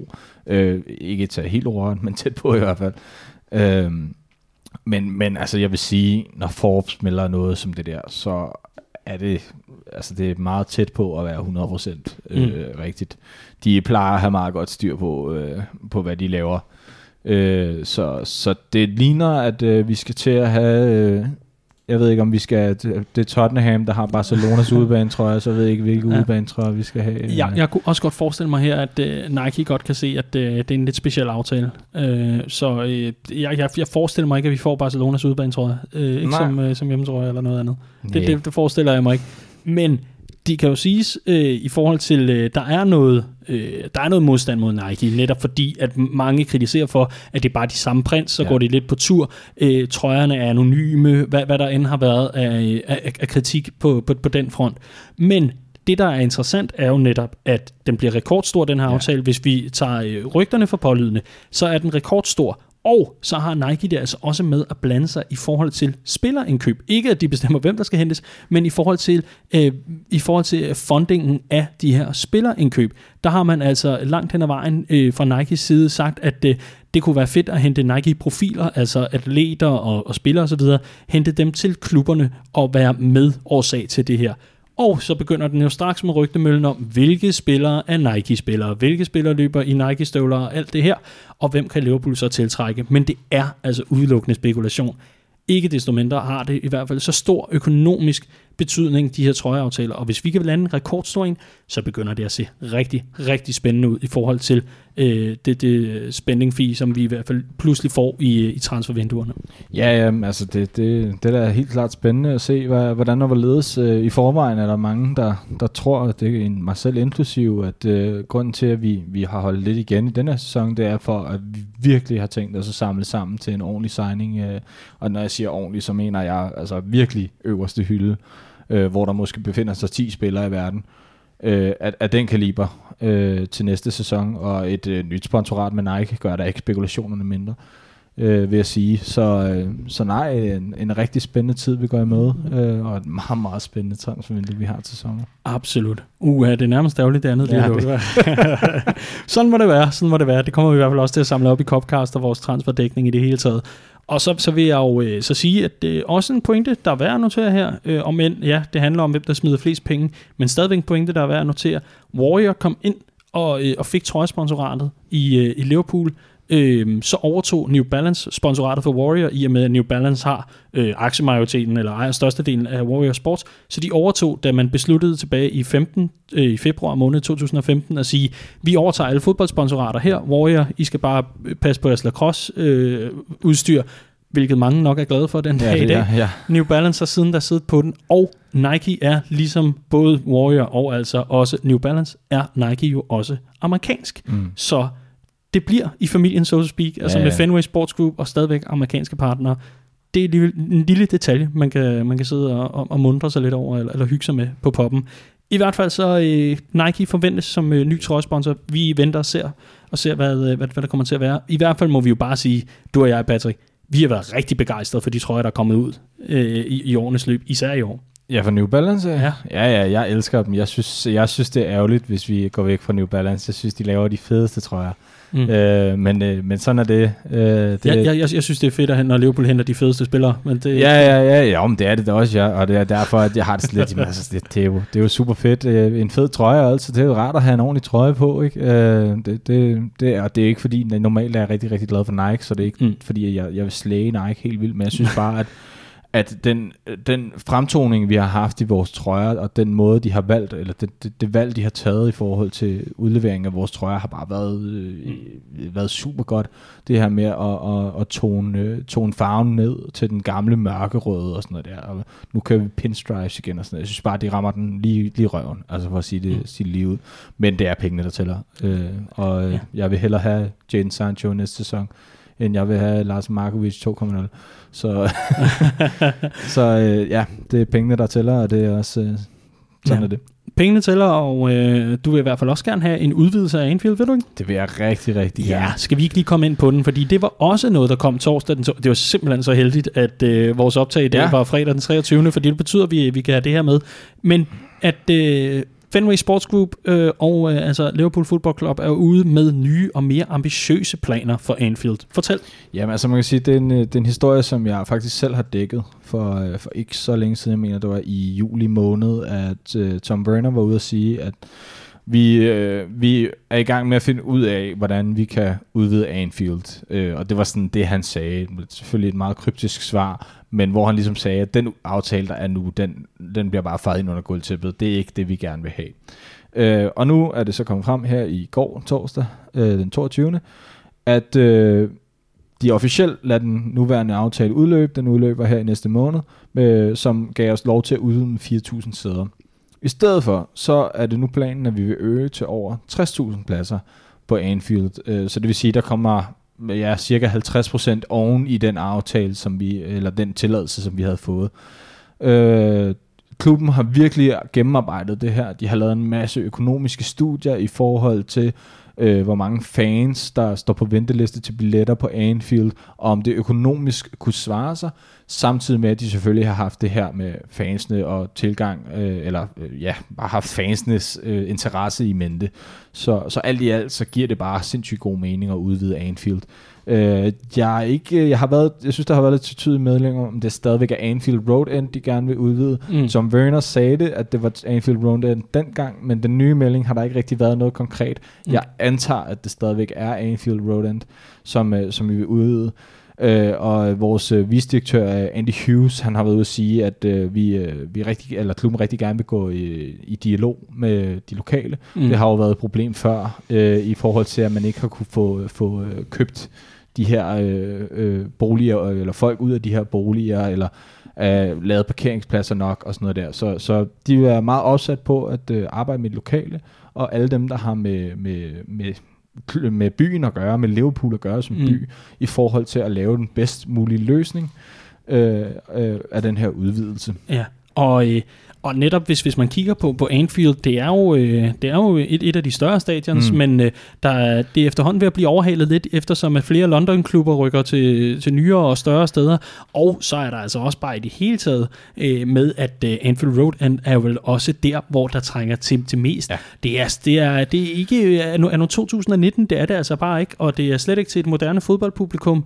øh, så, så, så der er helt klart øh, mulighed for forbedring der, men samtidig har man jo også stadigvæk, og det er Fenway Sports, øh, undskyld, Fenway øh, Sports Group, det er jo også meget af deres fortjeneste. Man, man har lykkedes med de her udvidelser, mm. uden at der har været alt for meget knas. Der har været lidt, men man er stadigvæk ja. kommet i mål med det, man vil. Så jeg synes et eller andet sted, jeg, jeg, jeg var en, en smule, ikke skeptisk, men jeg, jeg, var, jeg var en smule påpasselig med at udtrykke min begejstring, da, øh, da, da der kom den her melding om, at man ville udvide øh, med, med de her 4.000 sæder øh, back then men når man siger nye og mere ambitiøse planer, og når jeg ser, hvordan det ellers bare har kørt for øh, klubben og for ejerne i, i, i de senere årrække, især nu hvor også hvor resultaterne kom, kommer med, så må jeg sige, at jeg umiddelbart er stor tilhænger af, at man kigger mere ambitiøst på det, end bare at udvide, forstår mig ret, med mm. 4.000 pladser. Men, men det virker lidt som om, altså nu tager jeg tilbage til Hicks og Gillette, som snakkede om at flytte væk fra Anfield. Mm at FSG har, altså når de siger det her med, at de er opsat på at finde den bedste løsning for alle parter, så virker det som om, at de mener det. Det virker som om, at de hører fansene. De havde nogle problemer lige i starten med det, men det virker som om, at de virkelig har taget det til sig fra starten af, øh, efter de kom lidt i modvind, men at de rent faktisk lytter til fansene, de lytter til lokalbefolkningen, de lytter til øh, embedsmænd i Liverpool, de, de, de, de har ligesom en forståelse af, at Liverpool er meget mere end bare en fodboldklub. Liverpool er en by, øh, som holder med klubben. Ja. Altså, det, det, du kan ikke få det ene uden det andet. Du kan ikke have øh, bare flyt. Altså, Anfield er Nej, der Anfield. Er, der er nemlig altså, så meget kultur ja, øh, forbundet med det her. Altså, så, det, så, så, så det her med, at Uh, og det, det var egentlig lidt det, jeg ville frem til i forhold til det, du sagde med, at de 4.000 sæder, okay, men det var lidt en, man sad lidt med sådan en tom uh, fornemmelse, og siger, mm. okay, men det er fint nok, så skal vi ud med 4.000 uh, sæder. Jeg tror bare, at deres plan har været at sige, nu, nu gør vi det her. Vi får styr på de her ting, og så har vi dem. Og det er lidt det indtryk, jeg har af FSG. Det er, at jamen, de undersøger alle deres muligheder. Og hvis det kræver en ansøgning om et eller andet, hvis det kræver, at øh, vi sender en eller anden afsted til et eller andet, vi gør det bare, fordi så ved vi, om det kan lade sig gøre eller ej. Mm. Og det er derfor, at vi har nu en aftale, der udløber, fordi så havde vi den, vi vidste, det kunne lade sig gøre, og nu prøver vi så at bygge ud på den, og så få det gjort ordentligt. Ja, og det, det er nemlig også den sidste kommentar, jeg vil knytte til det, i forhold til, at jeg glæder mig rigtig meget til at se, hvad planerne så bliver, ja. og når de offentliggør dem, ja, det, det kommer vi til at dække, det lover vi. Men øhm, det, det, det jeg også øh, synes, synes taler for, for, for sagen her, og i det hele taget, det er, man vil aldrig have lavet sådan en ansøgnings, eller hvad sådan en tilladelse udløbe. Øh, den vil jo udløbe i oktober, tror jeg det er øh, men, men lad den her tilladelse øh, og planlægningstilladelse udløbe, hvis det ikke var fordi, man havde dækket ryggen og havde Nej. fået lobbyet øh, så frem til en erkendelse af, at andet kan også lade sig gøre. Mm. Øh, kom med, med noget, der passer inden for det her. Det her, så kigger vi på det.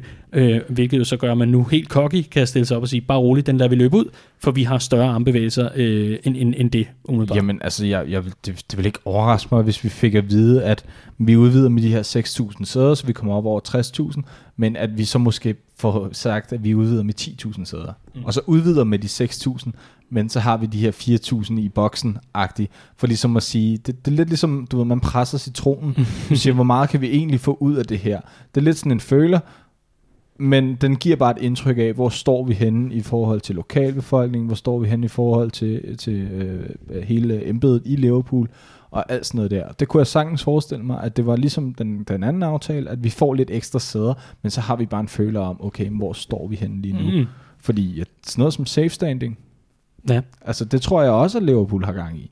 Ja, det, det, altså, det er i hvert fald, øh, der man er i fuld gang, i hvert fald fra Spirit of Shankly's side, ja, og man er i fuld gang med at undersøge det, og, og der, er, der er ingen tvivl om, at, øh, at selvom øh, der, der er jo som bekendt stadig en retssag i gang, og, mm. og mange andre ting, så, så er det noget, der er fokus på, fordi det er også bare efterspurgt. Det, må ja, man, det må man, selvom der er masser af respekt omkring det. Det jeg vil lige vil tilknytte, inden vi, inden vi lukker ned for, for det her, det er, jeg synes, der er en, en rød tråd i meget af det her. Mm. Jeg synes, det, det tjener dem til ære langt hen ad vejen, og så er det altså også det her med udvidelse. Ja, man kan sige, det er for pengenes skyld, men man kan også sige, at efterspørgselen efter Liverpool har vel sjældent været større end lige nu. Selvfølgelig skal der være x antal tusind pladser ekstra til kampene, så endnu flere fans får muligheden for at følge deres hold. Og det er jo så det, man kan sige om New Balance jeg tror ikke nødvendigvis, at Nike de løber tør for Liverpool-trøjer, som man har set New Balance gøre i flere rigtigt, omgange. Ja. Jeg tror altså bare, at distributionsnetværket ja, ja. er så meget, desto Helt større sikkert. aftalerne sidder bedre, så endnu flere fans kan få ja. de trøjer, de gerne vil have. Og det synes jeg alligevel taler meget mere ind. Ja, der er måske noget, noget et eller andet sted, noget, noget charmerende ved, at der er de trøjer, der er, og så, så må man skynde sig at købe dem, den her limited øh, tankegang, og være lidt speciel.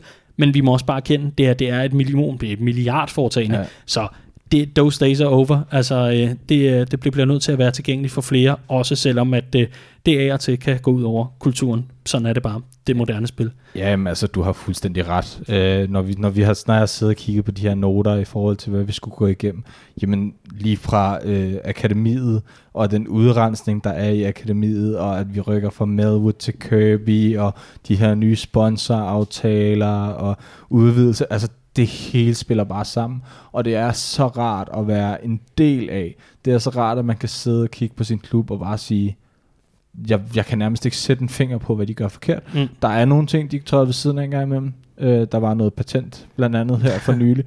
øh, men men de virker som om, de lærer deres fejl. De lærer hele tiden, de forstår, at det er en udvikling, og de forstår, at det er en proces, og de forstår, at processen ikke bare handler om Liverpool som klub, men Liverpool som by. Og det synes jeg bare er sindssygt fedt at, at være en del af. Ja, og øh, netop det her med licensen, det er ganske kort. Det er jo Liverpool, mm. der, har, øh, der har søgt noget patent. Jamen altså, det er jo, det er jo Liverpool, øh, der som klub har søgt patent på, og at få øh, ja, rettighederne til, til Liverpool i fodboldmæssig forstand. Mm. Øh, fordi at de, øh, de gerne vil øh, undgå de her øh, sharks, som, øh, som laver altså falsk tøj, sælger falsk tøj. Øh, der var så det problem i det, at øh, der er for eksempel en, øh, en klub, der hedder Liverpool, øh, nu kan jeg ikke lige huske, hvad den hedder. Nej, men Liverpool, der er en lokal klub. Ja, der er en lokal klub, der hedder Liverpool et eller andet, som så gik ind og sagde, okay, er vi så nødt til at skifte navn? Uh, Spirit of Shankly har også været, uh, været øh, kraftigt med ind over i forhold til, at du kan ikke bare brande Liverpool. Liverpool er en by. Liverpool er ikke bare en fodboldklub. Uh, det, det, det så endte ud i, det var, at Liverpool, uh, uh, hvad hedder det, uh, direktør uh, Peter Moore, han var ude at sige, det var selvfølgelig beklageligt den måde, det kom ud på. Det var ikke sådan, det skulle forstås. Det var ikke som, at de lokale ikke må sælge Liverpool merchandise. Det var som i, at de her store falske fabrikanter der sælger falsk tøj som levevej, som industri, mm. at de ikke har mulighed for ja. at sælge deres falske merchandise. Ja. Det, er, det er et worldwide problem, kan man så ja, sige. lige præcis. Som, som så fik øh, den her lokale vinkel, det som det jo så det, rocker. Og, det er jo netop det, der, der var kulturklasse i det, ja. den her sag. Og det er altså, og det er primært asiatiske, det, ja, det er nogle gange sådan, det er. Ja, ja. Der er altså masser producerer mm. falske trøjer og alt ja. muligt andet. Så nu kan det være, at de kan blive nødt til at stave Liverpool med, med dobbelt U, hvem ved. Hvis man har været en tur på det gule marked i Tjekkiet, så, man, øh, så ved man, hvordan, øh, hvordan sådan en kan snøres. I, især hvis folk er ordblinde og lige går forbi, ikke? Så, øh, så er det jo nemt nok at komme af med, med sine ting. I hvert fald, så øh, er vi færdige på øh, direktionsgangen for nu. Patrick, og vi er egentlig også færdige med den første udgave af Liverpool Watch. Det er vi, ja. Der var meget at samle op på, for det, det har været en lang og god sommer, men det har delt med været interessant at øh, høre dine, øh, dine takes og perspektiver på, øh, på sagerne, både når det kommer til ungdomsholdene, når det kommer til akademiet i det hele taget, mm. jamen når det kommer til Long Watch, transfers og nu altså også direktionsgangen. Det her, det var første udgave af Liverpool Watch. Det var vores allerførste tur ud på søen i en båd, der ikke sank, vil jeg have lov til at konstatere. det er jeg rigtig, rigtig glad for. Patrick Pilov, Academy ekspert og øh, også redaktør for selv sammen på Redman Family. En fornøjelse. Jamen, det er altid en fornøjelse at sidde over for dig, Daniel. tak, tak. Også når man optager podcast. Også når man optager podcast. I hvert fald det rygter siger ud byen. Mit navn er Dan Ziegler, og øh, det har været en udsøgt fornøjelse at sidde at nørde Liverpool på en lidt anden måde over for dig, kære lytter.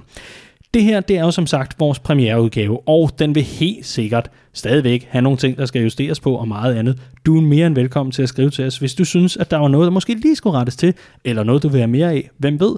Kun fantasien sætter grænser. Vi er i hvert fald rigtig, rigtig glade for, at øh, vi nu har muligheden for hver måned at sende den her podcast ud til dig. Vi vil som sagt, og har allerede gjort det, øh, oprette en Facebook-gruppe, der hedder Liverpool Watch Lyttergruppe. Derinde kan du finde show notes, du kan finde jamen, øh, Bilovs øh, Twitter-handle, du kan finde meget, meget andet derinde, og så kan du også finde opslag, delinger, links og alt muligt andet, der omhandler akademiet og klubben i det hele taget internt. Det er i hvert fald noget, vi vil bestræbe os på. Kunne du lide det, du hørte, så er du mere end velkommen til at sprede ordet til venner og bekendte, og ellers så er der en meget god Copcast på ugenlig basis, vores faste Liverpool-magasin, der altså udkommer hver tirsdag, øh, godt og vel, når vi altså ikke sender Clark i tv. Patrick Pilo, fornøjelse. Mit navn er Dan Siglov. Tak fordi du lyttede med.